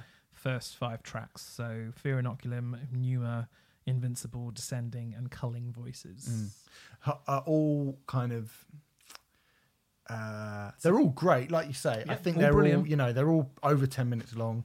They all weave incredible spells. They all go in completely different directions. They all end in ways that are totally different Yep. from um, from what came from at the start. Well, often, often it's actually the same riff. Yeah, but, but true. so much more expanded. This is another reason why I suspected it might be a mirror album because there's so many times where tracks mirror one another if you folded them in on themselves. But anyway, that's Yeah. another thing.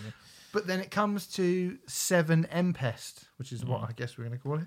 A Tempest, isn't it? It's Tempest. But yeah. it's what seven instead of a T. Tool. um, silly boys. 15 minutes, 43 seconds long. Now, this is one I'm going to get my notes for this because this is one when I first heard it straight away, I was like, wow. Uh, well, Um, I will say very quickly here, um, typical tool to make the longest song, not only on this record, but the longest song they've ever recorded, by far the most immediate track on the record. Yeah. By far. Like for real. Not, yeah. necess- not necessarily the best, although you may disagree with me. Uh, and I think only time will tell if it's the best, but most definitely the most immediate. It's I've put this as the most instantaneous one for the metal fans. Yeah. and the heaviness of it means that to me it is the most diverse song on the record Yeah. Mm, oh, yeah. Mm, yeah. or the most eclectic it Yeah. goes it goes further Yeah. because you know not all of it is you know there's a point where i thought it ended and then it Yeah. kind of comes back up again Yeah. um i uh i do think it is the best song on, on the record Fair personally. enough. I mean, I, I would probably say that now, um, but I'm only eight listens in. When I'm 800 listens in, I may disagree. But but who it's knows? quite a good point to be fair that that Yeah. that that's all I'm saying. Uh, it probably is my favorite track on the record right now, but in three years' time, who knows? Mm. Mm. it's not as clean as the rest of the record is it Nope. it's um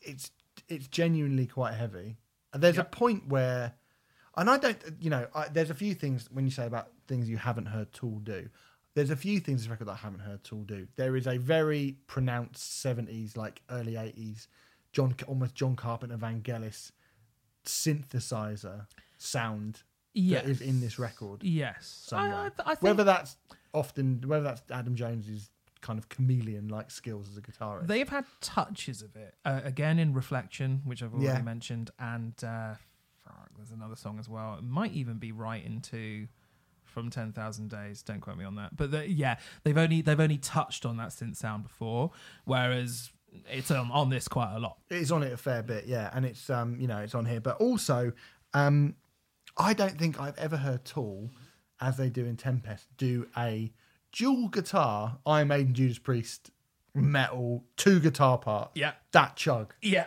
I've ne- they've never done that before. Yeah, yeah, definitely. Yeah, I, I'm so glad you said Iron Maiden because I wrote Iron Maiden in my notes and I thought, oh, I'm gonna have to have a fight with Steve about this, aren't I? Well, no, no, But it's undeniably yeah, Iron is Maiden. Iron Maiden. Yeah. Yeah. yeah, yeah, It's brilliant though, isn't it? Oh yeah, it sounds. It's like fucking it's like Iron Maiden on ketamine. It's like a little bit slower. yeah. Um, I mean, maybe not ketamine. That's a bit harsh. I, so the, the first time I listened to it in one of my notes here, and I, I probably don't think this now, which goes to show how you know how much this album sort of changes and uh-huh. morphs the more you listen to it. But I've put that Adam dominates this track, and I say it's the only time on the record where one member of the band leads the whole band throughout the whole song. But I'm not sure if that hmm. is true. That's from my first listen. But the hmm. fact that I thought hmm. that the first time around, I mean, maybe I shouldn't be reading stuff from what I wrote the first time around because I'll probably turn the page in a minute and think um, at the end, my last thing I put, this is a great record. Cheers, mate. Journalist. Um, That's why you tune in. uh, yeah. Um, but yeah, th- that's the that's kind of the first thing. I've also put core blimey a couple of times as well. I will say that Adam Jones on this out uh, on this song particularly, but actually throughout, um, Adam Jones has very rarely been much of a solo. Uh, Um, You um, you certainly know it when he's soloing. Um, End of Third Eye is a great Yeah. example. You know, he has a very distinct, unique solo sound where he uses a lot of feedback, a lot of long, drawn out notes, which are ever so slightly discordant and give this really so Parabol and parabola, that yeah, kind of solo that he does. odd at the end feeling. That, it's yeah. almost like a twisting feeling. His, for want of a better word, solo on this song is fucking outrageous. I don't know. I, I play guitar. I have done for half my life. I haven't got a fucking clue what he's doing. I have no idea. I, I, I think he's using a slide and some effects, but I haven't got a clue, really. Mm. It's very It impressive. Insane. And it's well, it is impressive, but it's not an impressive in a in a um animals as leaders impressive no, no, no, sense. no. I mean, you're in on it. y- There y- is- yeah, That's the thing. Is actually when I'm talking about a, a sort of an emotional reaction to it and having an emotional resonance, there are bits in.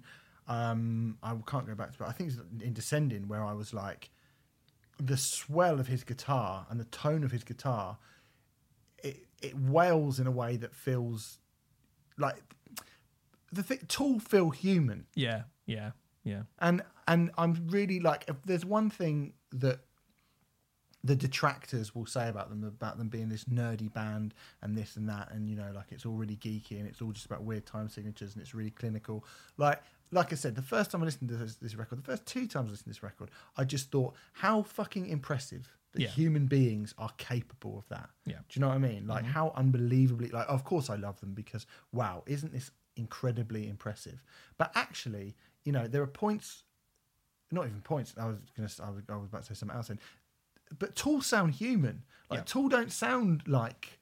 You mentioned Animals as leaders. You know, there, there's a few bands that I mean that I've listened to from the kind of more post rock or proggy sphere, where sometimes I just go, this doesn't really have any heart to it a lot of the time. You know, Mm-hmm. I think It's that's what particularly the and the tech bands particularly. Yeah, yeah. It's like there's no, there's nothing here that isn't just we should do this because it'll impress people. Yeah. And it takes away any kind of intention. It takes away any kind of, um, yeah, heart from it. And, I- and Tool, everything. This feels like human beings playing in a room together. I think you have hit on exactly what makes Tool better than those other bands, and what makes Tool the leaders. One of the things. Well, well, sure, but I, th- I think that is a massive. Oh yeah, one. it is. Yeah, yeah. I think that is a massive one. You know, um, this is an incredibly technically impressive record, but I'm never listening to it in that sense. Maybe the first time, uh, but actually, I'm only listening to that to it in that sense because when I first heard this, I thought I'm only going to get two listens of this before I need to talk about it extensively on a podcast. Yeah.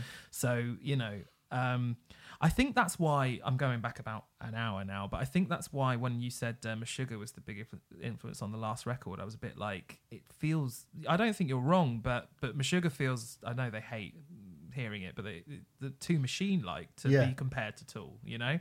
Yeah, yeah, but Um, I think you know. I don't think they were obviously. Yeah, yeah, yeah. Were going. Well, that's cool that they can do that. Let's Yeah. try and do a bit of that as well. Add a little bit of that to our sound. I think that's. But Tool never suffer from that. No, And no, they at all. Maynard's a- large part of it, but I Mm-hmm. think this record also shows that all th- all four members of the band, none of them sound mechanical in anything that they're doing. Danny Carey's drumming is often impressive, but it's never mechanical. Mm. Adam, the way that Adam Jones plays those notes, whether it's a riff, I think particularly in his solos, is Mm. so it's it sounds like pure emotion sometimes.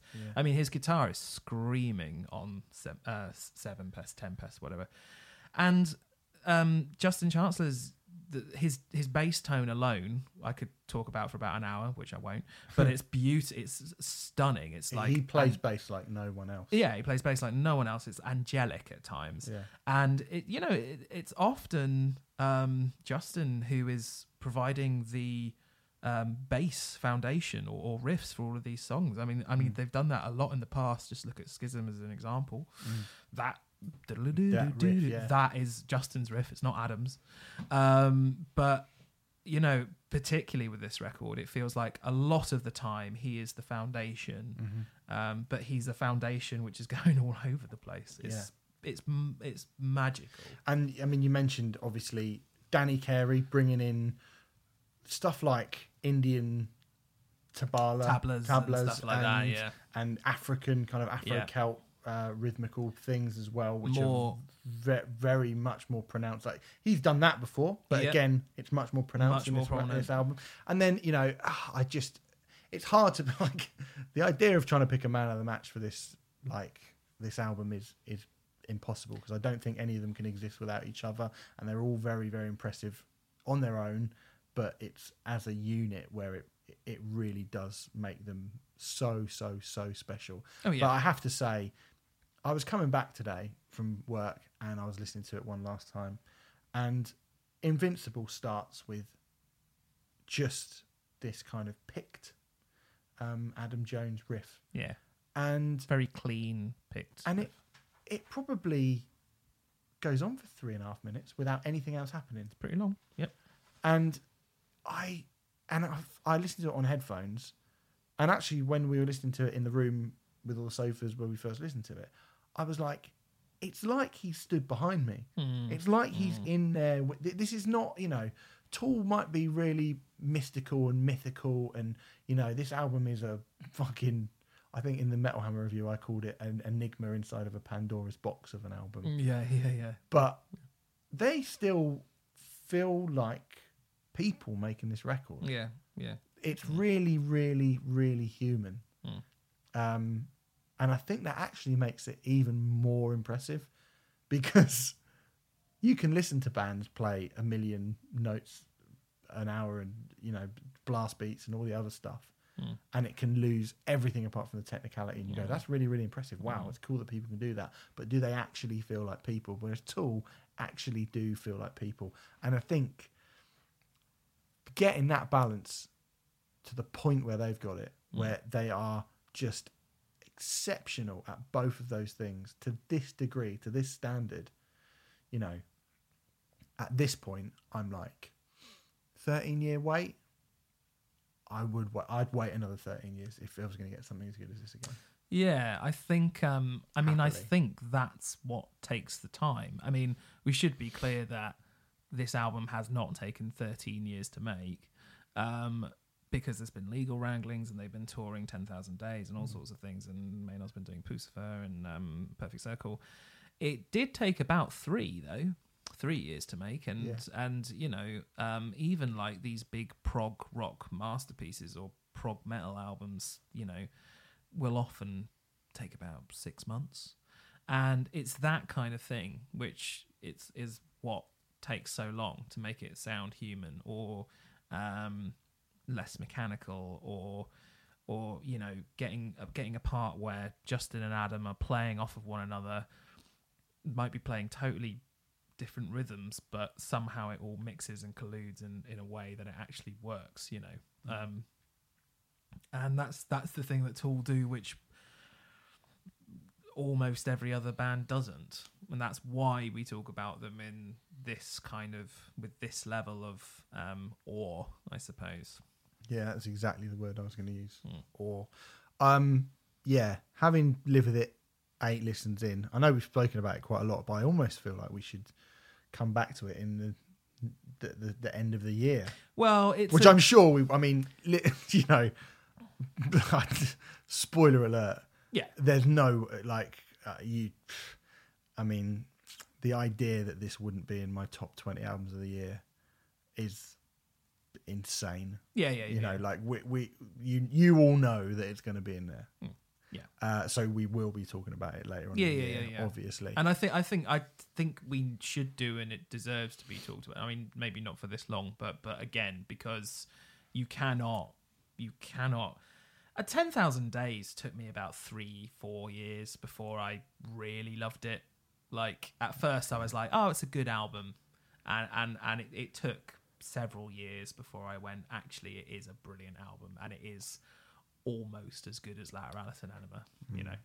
what do you anticipate the reaction to this so what we we can't say exactly how great this is and where it sits in the i mean again a, a, another music journalist uh, who i won't name and shame listened to it once and went it's definitely better than 10000 days but it's not as good as lateralus i heard them say as they're walking out and i just thought Yeah. you, you clearly don't understand this band at all like you can't you can't make that kind of proclamation after No. one fucking listen, No. especially when you spoke all the way through it, you prick. But um, uh, anyway, but anyway, um, uh, so I'm not going to say like, well, where does it sit in their back? we can't, we yeah. can't, we can't have that. I've been asked. I have to say, I've been asked that a lot over the past couple of days, and and at the moment, it's impossible to say. Yeah, I think it's very, very. You know, you get a feel of how you might Yeah. feel of it. Yeah, I've got a feel about. eventually. Nah, I wouldn't Yeah. want to say. Um, but what we can uh, say is what we think the reaction to it will be. Mm. What do you think the reaction to this is going to be? I think it will be enormously Polarizing? polarizing and split to begin with. I think there'll be a week or two of we we live in a culture where even just when um, the single came out, uh, single. I mean, I do really feel like I need to go 13 years for that. What the single. fuck? Yeah, exactly. You had this polarizing thing of like, I mean, to judge Tool on a single is so. I didn't even listen to it because I I was like, I don't want to listen to it until it's part of the full package, you know. Um, but yeah, my my timeline was full of either this is the best thing ever or this is the worst shit I've ever heard. You know, and it and you know, we talked about this earlier with the Diamond thing. That that that is the initial bullshit that you have to kind of navigate through before you actually understand whether where this album is going to be placed. Yeah. Um, I hope it will be placed enormously highly in people's regards, and I hope that a lot of people will take and it you know sweeps album of the year um, lists at the end of the year and so on and so forth, because I would like to see an album this daring and this.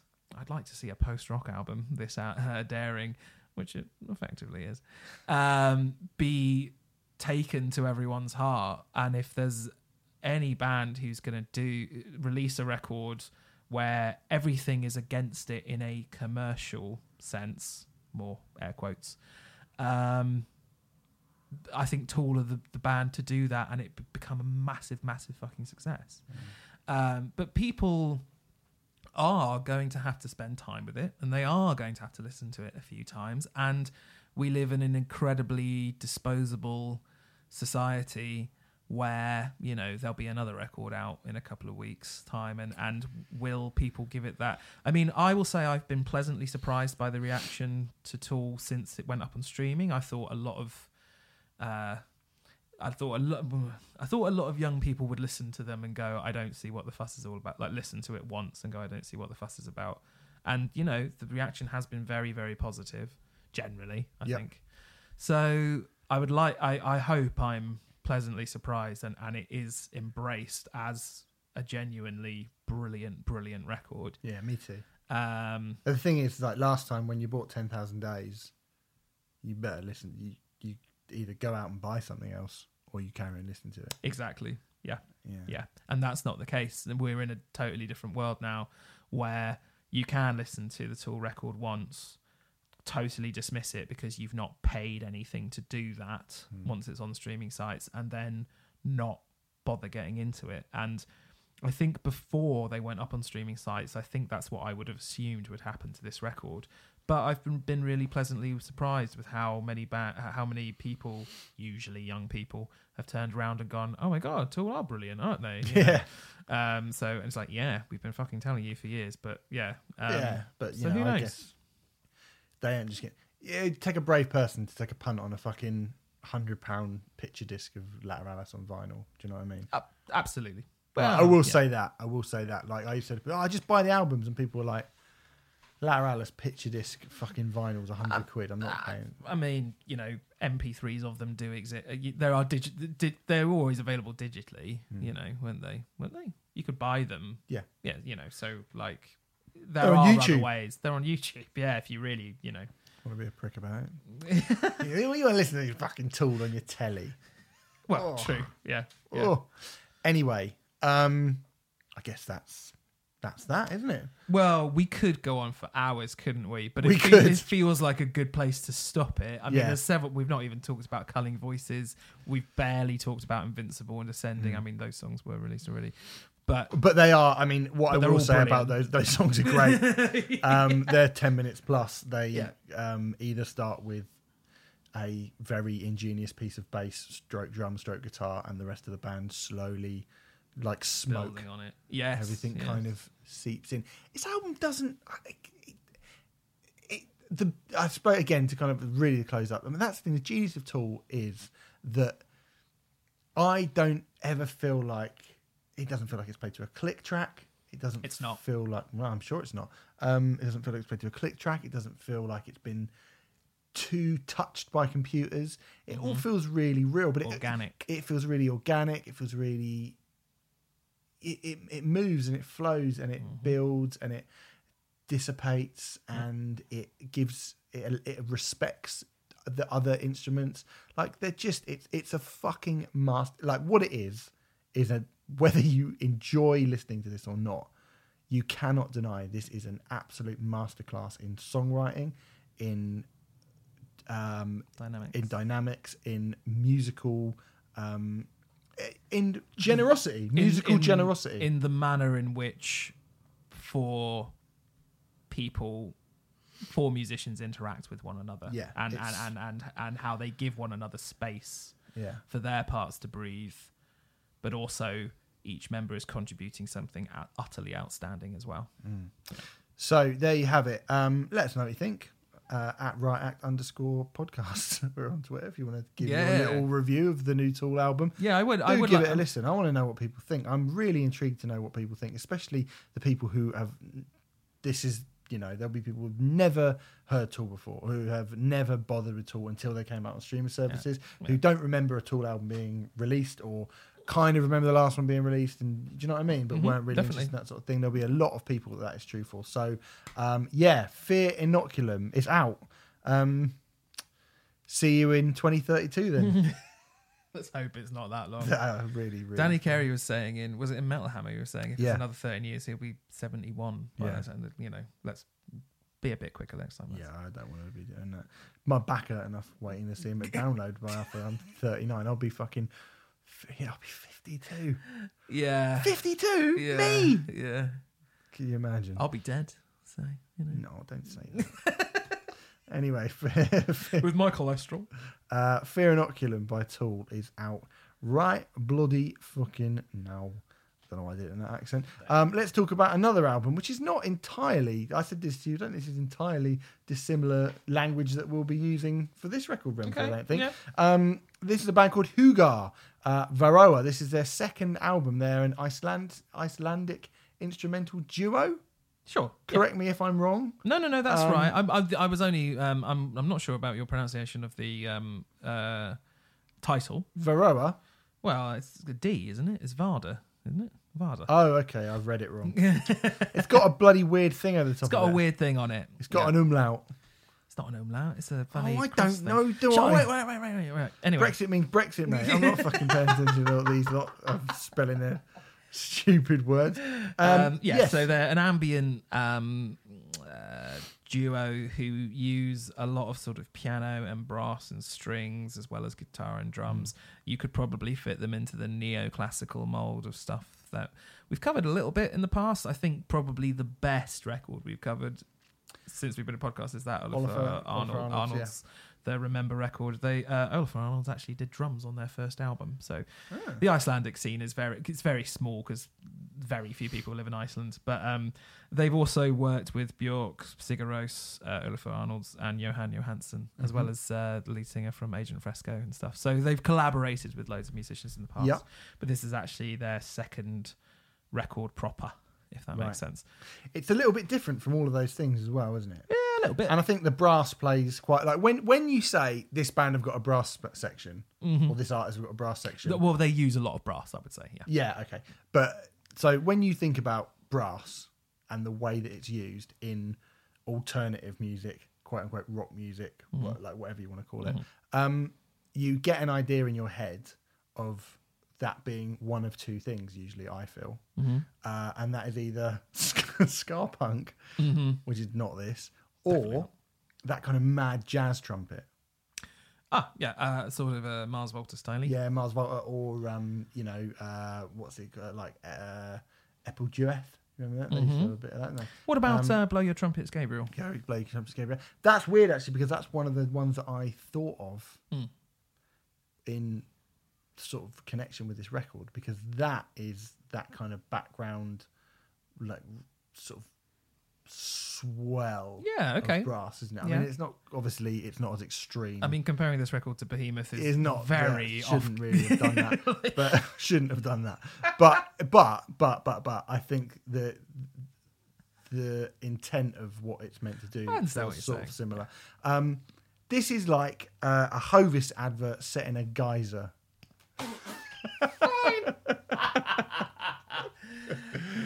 I mean, that sounds quite pleasant. Yeah, man, and it, it is, and I think this is a pleasant album. It's yeah, it's really it, it's it's really it's a really pleasant listen, and it's really really nice.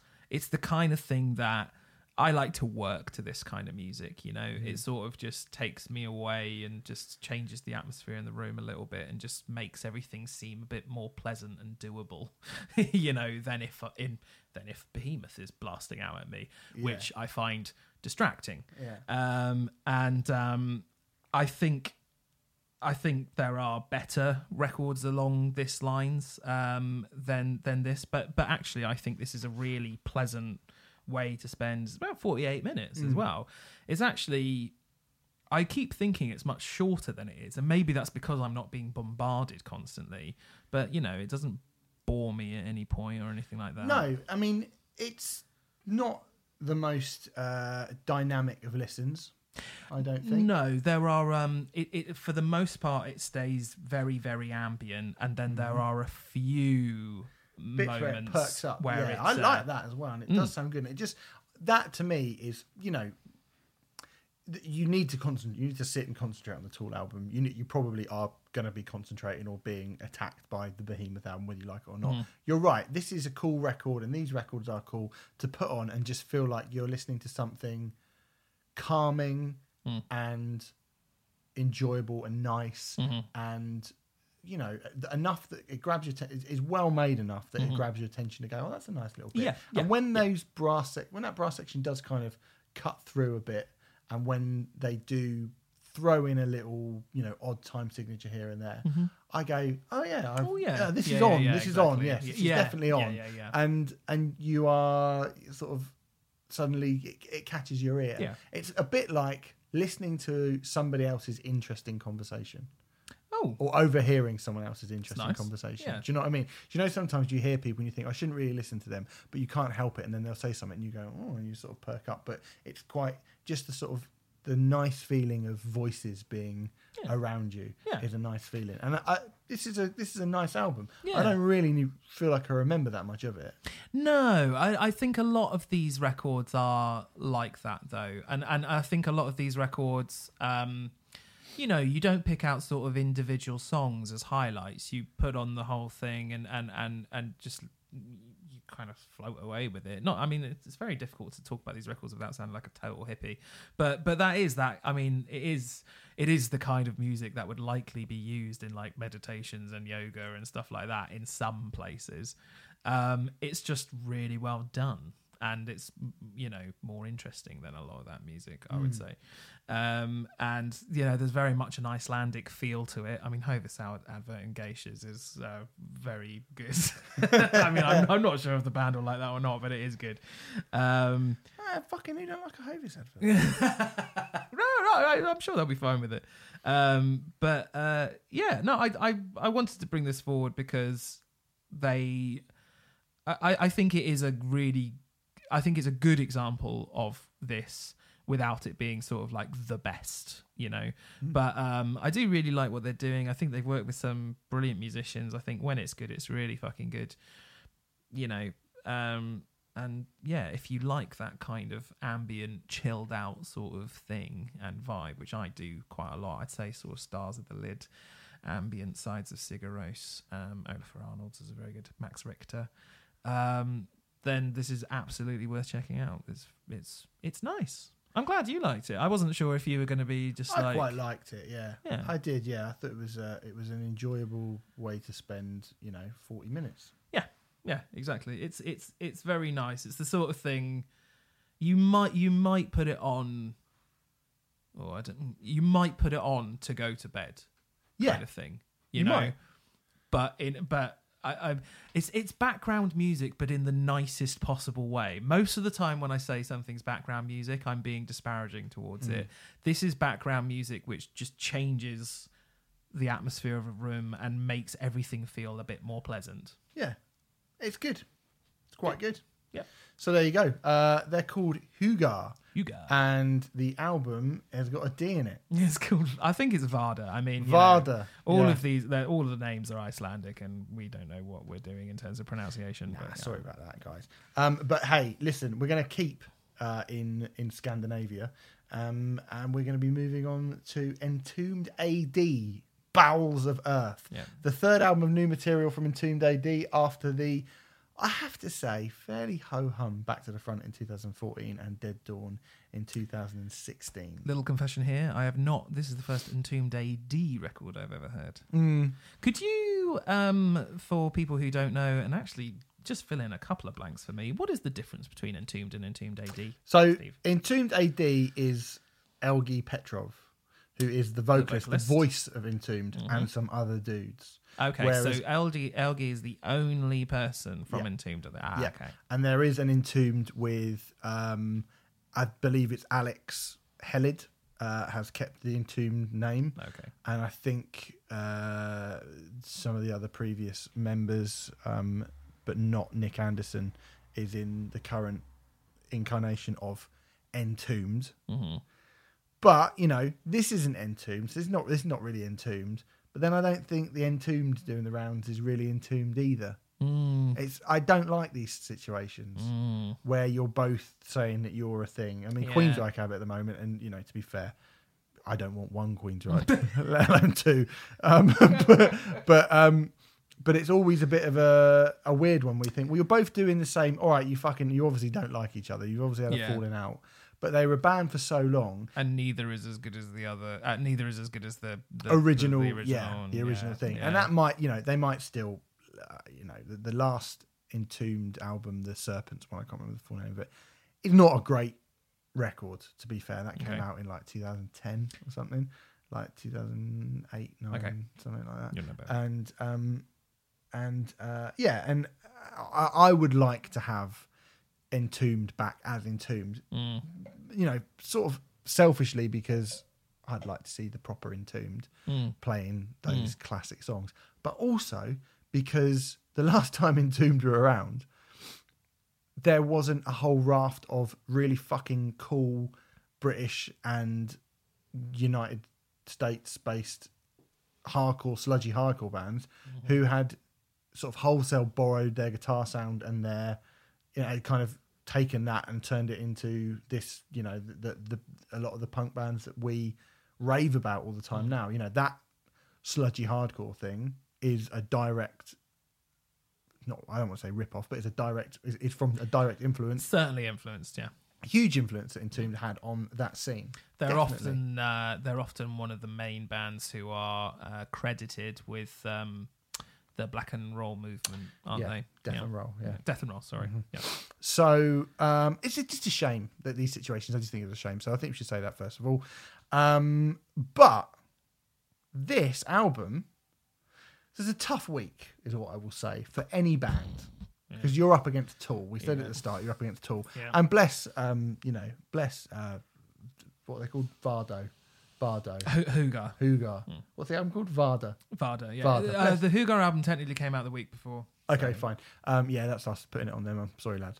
Um, but Vardo, like you know, is it is a good record. It's a fine record, but there's enough that is sort of, even though I said it sort of sits in the background, and it is obviously very very different from the Tool record, very very different. But when you've got a Tool record and you've also got that, Yeah. it is like if I want to listen to something ambient, Yeah, and something yeah, In, involving, I ain't listening to you, mate. Mm, Like, yeah, yeah, do you know what I mean?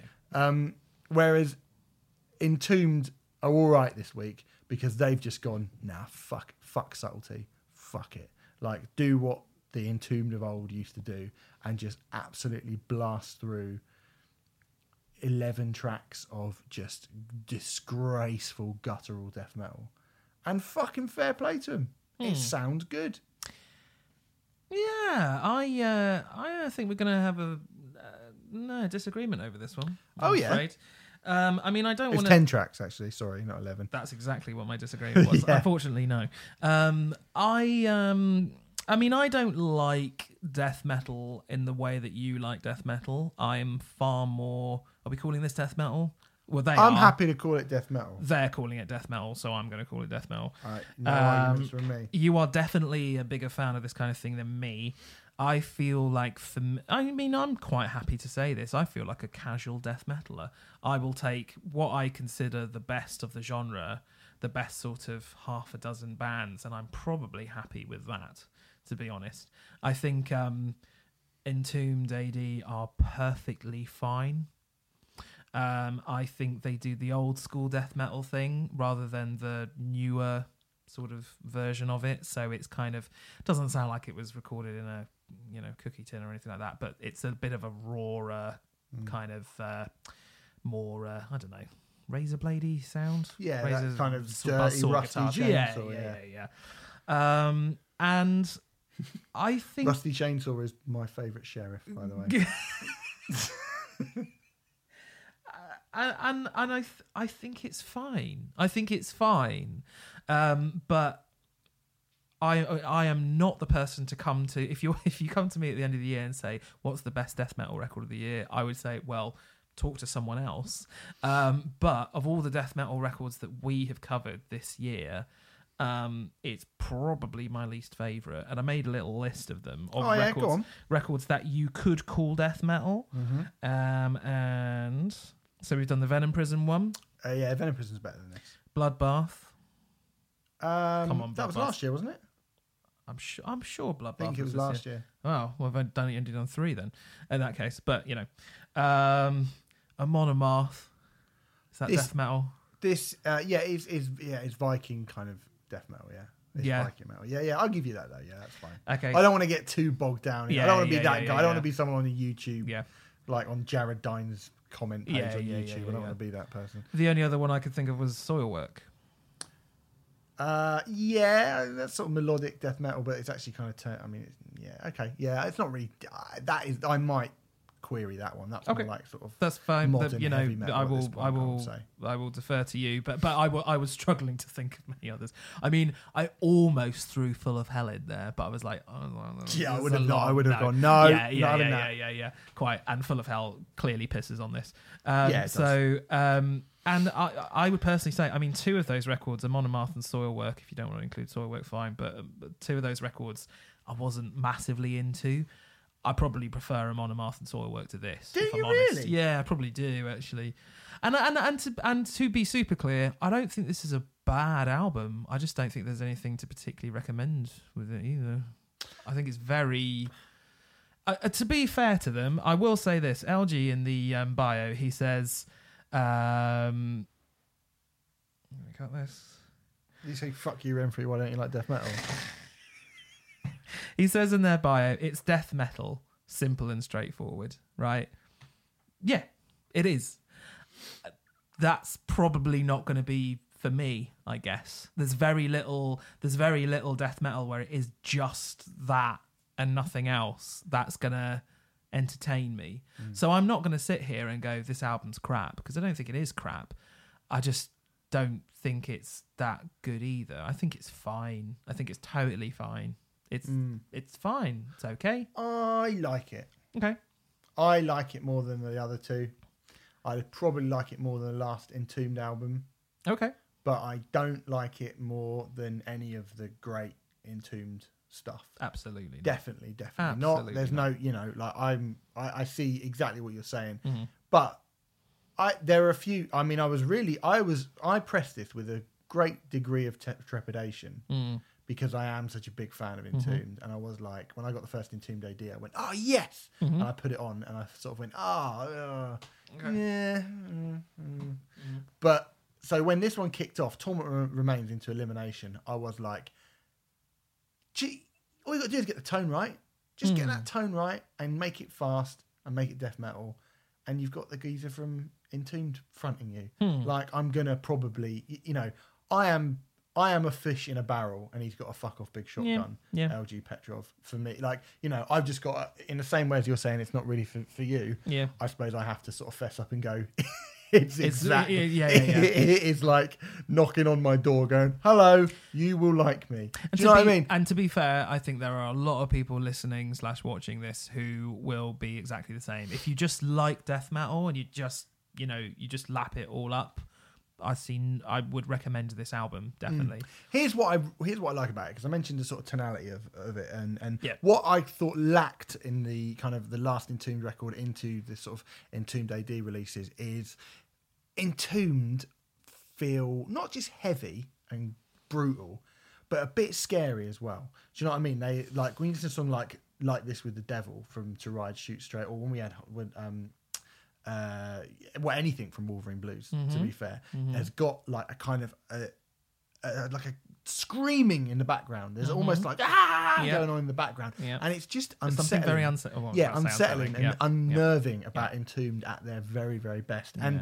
um and I think they managed to capture that. There's a bit on the start of I mean the the the the bit that I think the, the cool kind of high point of the record is Bourbon Nightmare into Fit for a King. Oh really? Yeah, I really like that because it, it just it kind of stomps for a bit and then it speeds up and it feels it lurch. it kind of like I like it when they lurch, Okay. you know, and it does that and it feels and and it's got that kind of you know bourbon nightmare. It's got that rock and roll um, vibe to it. Uh, yeah, it has a sort of um, well, it's in the name, isn't it? Sort of whiskey bar, rock and roll vibe. Yeah, yeah. and yeah. they're great at doing sour that. mash. Yeah, they're Yeah. great at doing that. And when they go full kind of B movie, um, like B movie death metal, Mm. uh, slacker, fucking slasher film Mm. death metal, Mm. chainsaws, Cannibal Corpse kind of thing. uh, yeah, chainsaws and chugging beer, and it's almost like taking all of the aesthetics of thrash Mhm. And putting it into death metal.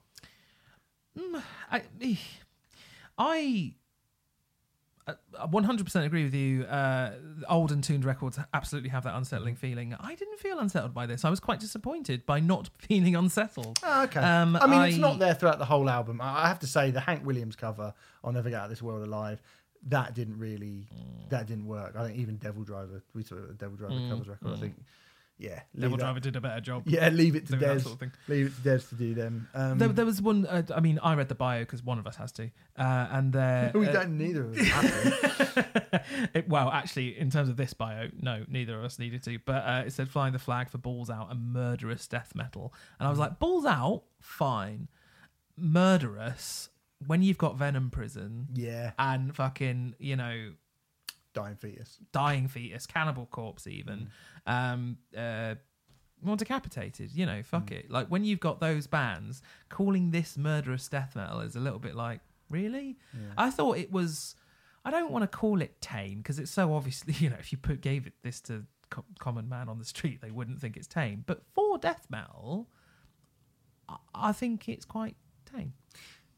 Yeah, maybe. But then, I mean, for death metal, to ride, shoot straight, and speak the tooth is quite tame. For death metal, it's just the Yeah. songs are fucking brilliant. Um, they yeah, even bring and, a the, bit and of the slight- songs are quite good on this. Yeah, that's that is the difference. Like, okay, Yeah. like this is not some glorious return to form. No.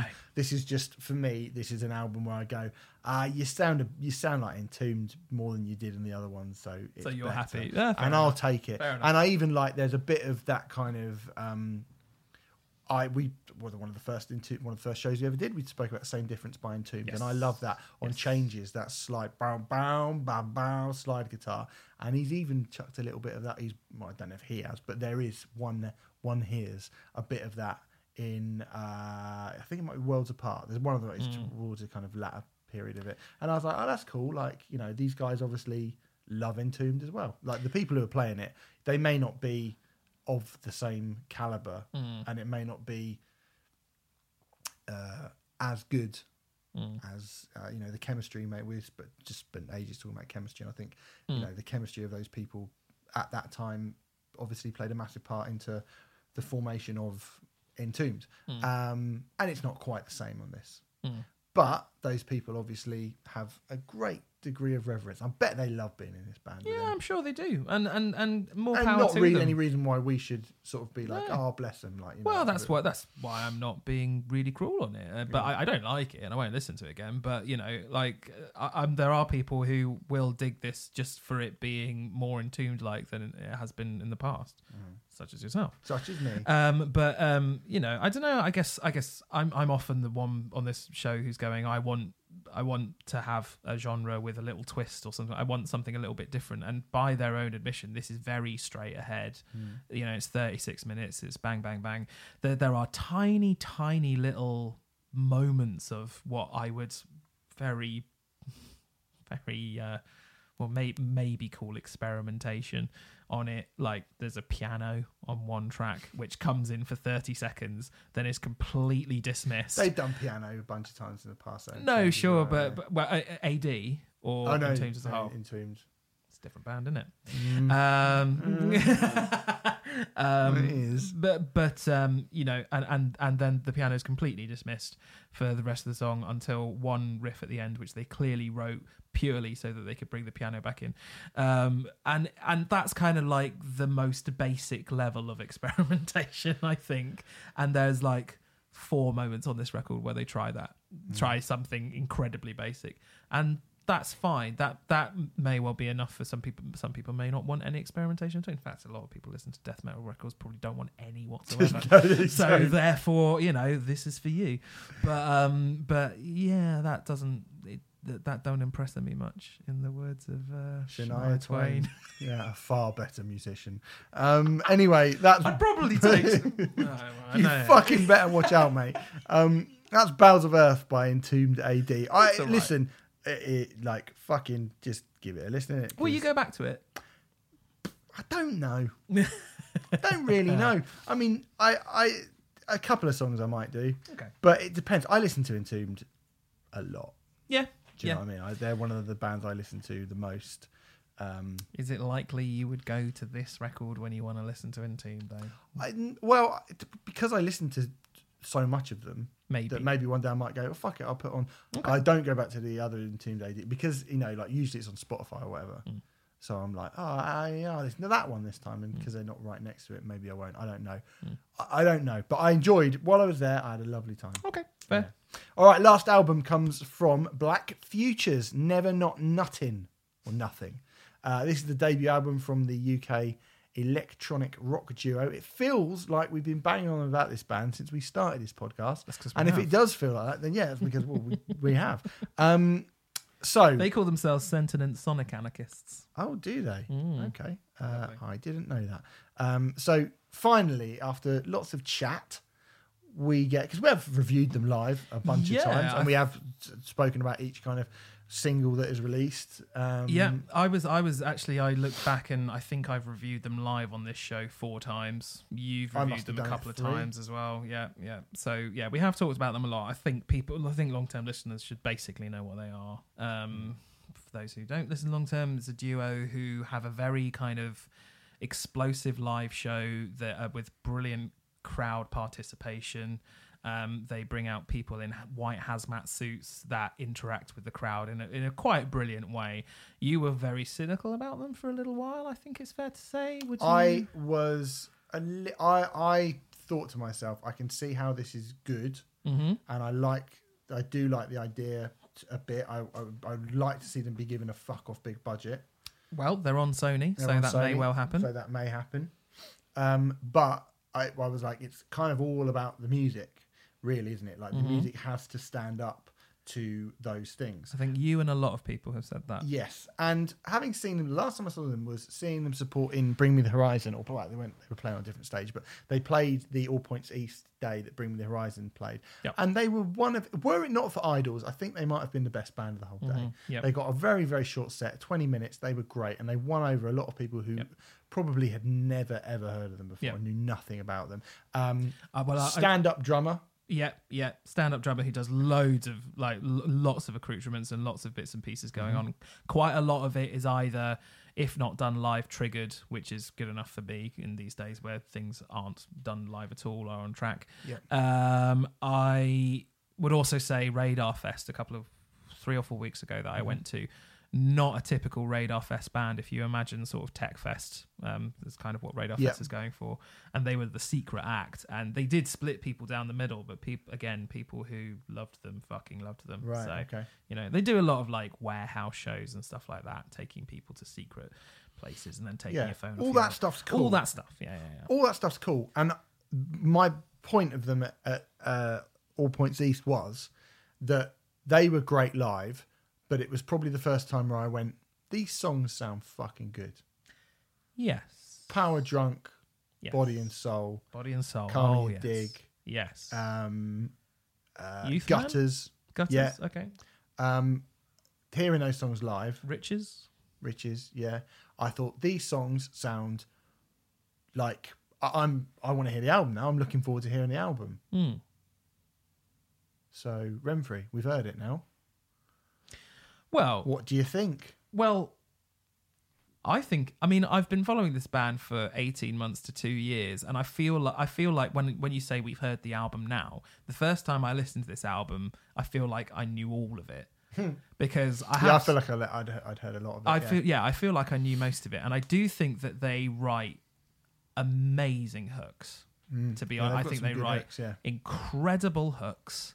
And I think they, on a song like Body and Soul, for example, the way that they marry it with that electronic stuff, I think is incredibly impressive. I mean, Body and Soul is basically like a 21st century reworking of Silverchair's Freak and Aphex Twins Come Come to Daddy, mm. you know, and they mesh those two together in a way that really works. And and, and it sounds despite a lot of electronic stuff being used it does sound quite organic the way that the song moves i think at their best that's what black futures are um, whether that be body and soul riches youth man is really good at that karma you dig um, when these songs are good i think they are fucking brilliant and actually personally for me there isn't a single song on this record that I would skip either. I think I think all of them are of a very decent level. And electronics with rock music historically has a sell by date, which is very very quick.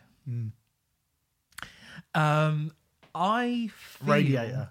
Do you remember Radiator? Well, you you told me about Radiator, which is why I know about Radiator. Yeah, and and and I think uh, look, I mean, predicting the future and predicting how well this is going to age is a is a fool's errand. But I think it's going to age pretty damn well, personally. I don't think uh, you you mentioned the p word before we started recording, pitch shifter. Pitch shifter. Now we both love Pitch Shifter, Yeah, yeah, right? I do. We do both love them, but I think we both admit that there is an element of nostalgia as to why we love them. Probably. Um, it, it's it would be very difficult for me to wholeheartedly, hand on heart, go up to a 23 year old and go, "You have to listen to Pitch Shifter. It's going to blow your mind." Mm. You know, um, I I feel like this is gonna what what you you don't do you? Um, I don't want to. I okay, so I wanted an ideas above our station by Hundred Reasons. Remember when you I'd Mm-hmm. seen Hundred Reasons those times. I was like, I know all those songs, and then the album came out and it sounded like the songs that I'd heard live. Enormously high expectations, but sure, yeah. But no, no, but that's that's. Do you know what I mean? Like Yeah. on a debut album with a band who you've been waiting a really, really long time. yeah, They've released a bunch of songs from it. Yeah. About fucking five of them songs off Hundred Reasons debut album had been released as singles before the album came out. As is so the you case- knew, as is the case with this as album is the as case well, I here. so think, you yeah. knew you were getting, um, at least half of great yeah, at least half of them. Yeah. and you were like, okay, cool. Um, and you'd go and see them live, and I've seen them live a bunch of times, and I was like, oh, yeah, I remember. And I put this on, and I kind of remember the sensation of seeing it live, right? And like, like I say, with the Hundred Reasons album, it matched the sensation of seeing it live. I just don't feel that the the excitement of their live shows has been translated onto record. I I think I think it's impossible to translate the excitement of their live shows onto record. But I to counter that, I think it's done it's been done as well as it possibly could have been. I, I, I, I do they they d- listening to these songs on record. Of course, I don't go mad like I do at their shows. I'm not drinking for most of it, but I do. But I do. Oh, oh, obviously Don't am. I've got a drip in me right now. Mm. Um, but um, but they do give they do get my adrenaline going, and I do think fucking yes, you know, when Body and Soul comes in with that like I want your soul part or whatever, and Mm. I do think they're you know the, I, I mean that richest song I've been I've the amount of times I've done that. I don't care for money. That's a good song. money don't care for Yeah, that's a you know, the great amount song. Mm. of times I've done that hook on this podcast alone, I pretty much bring up that hook every time Black Futures are mentioned. Yeah. You know, I think I think it's a I think it's a very very good debut. I don't think it's perfect, but I think it's Mm. very good. Yeah, I may, okay. Maybe my expectation levels were a little bit higher for it because I really, having seen them and have them having had them really, really, really win me over live, I expected to get the album and go, yes, this okay. is it. This is the thing. I think, again, to go back to a, a '90s band, I wanted uh, "How to Make Friends and Influence People," and I've got "Formaldehyde." That's Very few that's, people That's gonna get Terrorvision. that, but- that's Terrorvision, by the way. Um, so the debut Terrorvision album was full of good songs that were not quite sonically. Um, I just needed a better production. yeah, album, didn't yeah, yeah, yeah, yeah. And I feel like you say that you can't ever replicate the the the feeling of their live shows on record. I, I'm sure. one hundred percent. I'm sure you can. Well, the Prodigy managed to do it. Well, I would strongly disagree with that, but No, no, I think that it, uh, the Prodigy at their best, you would go fuck me. This is you'd put the record on and you'd be like fucking hell, this is going to go mad live because I'm already like ah. You put on Omen by the Prodigy, or you put on Smack My Bitch Up. Do you know what I mean? And you don't. Although yes, it might be better live, but it's not like you go oh yeah, this was really good live. And it still feels as exciting. Now, I'm not saying this record's bad, right? I don't think it's bad at all. I think, like you say, the songwriting on it's really good. Yeah, it. I think, unfortunately, I have to disagree with you. I think bits of the electronic stuff, not not only do I think it will date, I think it already already sounds has. a little bit Wow. dated, to be honest, in terms of sort of electronic music. But You I actually think, but music actually, I think that's all right. I think Okay. that's all right. I think that that to me doesn't feel like it's dated. It feels like that is a stylistic decision. Okay. Because this is, you know, you mentioned Aphex Twin and you mentioned uh, um, Silverchair. I would chuck in Jon Spencer Blues Explosion. There used to be a band called, if anyone remembers them, called Goat Boy, who were a Welsh three-piece band who essentially were what I've just described, which which was um, a kind of uh, electronic heavy version of the Jon Spencer Blues Explosion. Cool. And they had no good songs. And you Oh. go and watch them live, and you go like, "Wow, there's like loads of bass throb, and it sounds like you know the fucking Chemical Brothers or whatever." But he's going, "Yeah, he's going, you're rock and roll," yeah," in a sort of like weird Welsh Elvis way. Is it Elvana? Yeah, kind like of. Elvana. Um, and and you go on paper, that's that's a fucking great idea. Please write some good songs. Yeah. like Black Futures don't even need to do that. No, they don't they- even they need to. They've got really, really good songs. At I least, just, I'd say at least half a dozen on this record. yeah, I just feel like um, it's not. This might be my problem. It's not as good as I wanted it to be. Hmm. It's not. I thought I was going to put it on and go. We've got it. We've got like the great debut of the year, and it's. I don't feel that it is the great debut of the year. Now, don't get me wrong. This feels like I'm slagging it off. Like I say, songwriting wise, and certainly their live like their live shows are that good that that's why this the bar. I set Yeah. the bar that Yeah, yeah, yeah. But the fact that I have set, and you know, they should probably take that as a compliment that I have set the bar that high. Mm. But unfortunately, I feel like um, on record, some of the gaps kind of are they they they're they're, they're more obvious on the records. Hmm. Um, I, I, I, I mean, I, I'm not saying you're wrong because that was your experience with it, but that is not what I experienced when listening to this record. It gives me almost the drive it does seeing it live. A- a close well, I'm glad it does. me. I'm glad it does. Um, I just want them, you know, I want them to be fucking. They could, you know, they could be. They're on Sony. They've got fucking such a brilliant idea of who they are. Yeah. Such a clear idea of who they are. Yeah. And not many bands have that these Yeah, days. yeah, yeah. And not many bands will be able to have the the budget Yeah. to do the sort of thing that Black Futures want to do. And they also have the songwriting ability to do it as well, clearly. That's why I want a fucking worldy of an album. Fair enough. Fair enough. I think I think this is a Yeah, I mean, I would never go. This is a phenomenal debut in in the in you know like Black Peaks statues or anything like that. Having said that, can you think of any debut albums which are better than this one this year? Puppy. Oh wow, I don't agree with that. Really? Yeah, I prefer this to Puppy, definitely. I think that Puppy album's kind of disappeared a little bit. I mean, I don't think I, I we really like we both really liked the Puppy debut album. I don't think it's a bad record at all. But um, of between the two, I I I didn't listen to Puppy far beyond it going coming out. Right. It didn't keep my attention for that long, and I feel like, I mean, partly that's due to when it was released. It was released back in January, if I recall. Mm-hmm. Um, but um, I mean, obviously, time will tell if this keeps my interest. But I feel like it will more so than Puppy. Right. Okay. Um, well, um, okay. let me have a look. Oh, God. While you're there, let's look for some debut albums. I can see Yeah. if I'm talking, if the, you know where this would sit. Uh, I'm on my iTunes right now. we can. Um, we can cut this. We're not cutting fucking anything. Uh, Kirsty's Metal Hands. Does that count? No. Um, Ah, oh fuck yeah! I mean, Gift from mm, God. I know we haven't reviewed that well, yet. Spoiler alert. that. Uh, spoiler alert. That's pretty fucking good, that.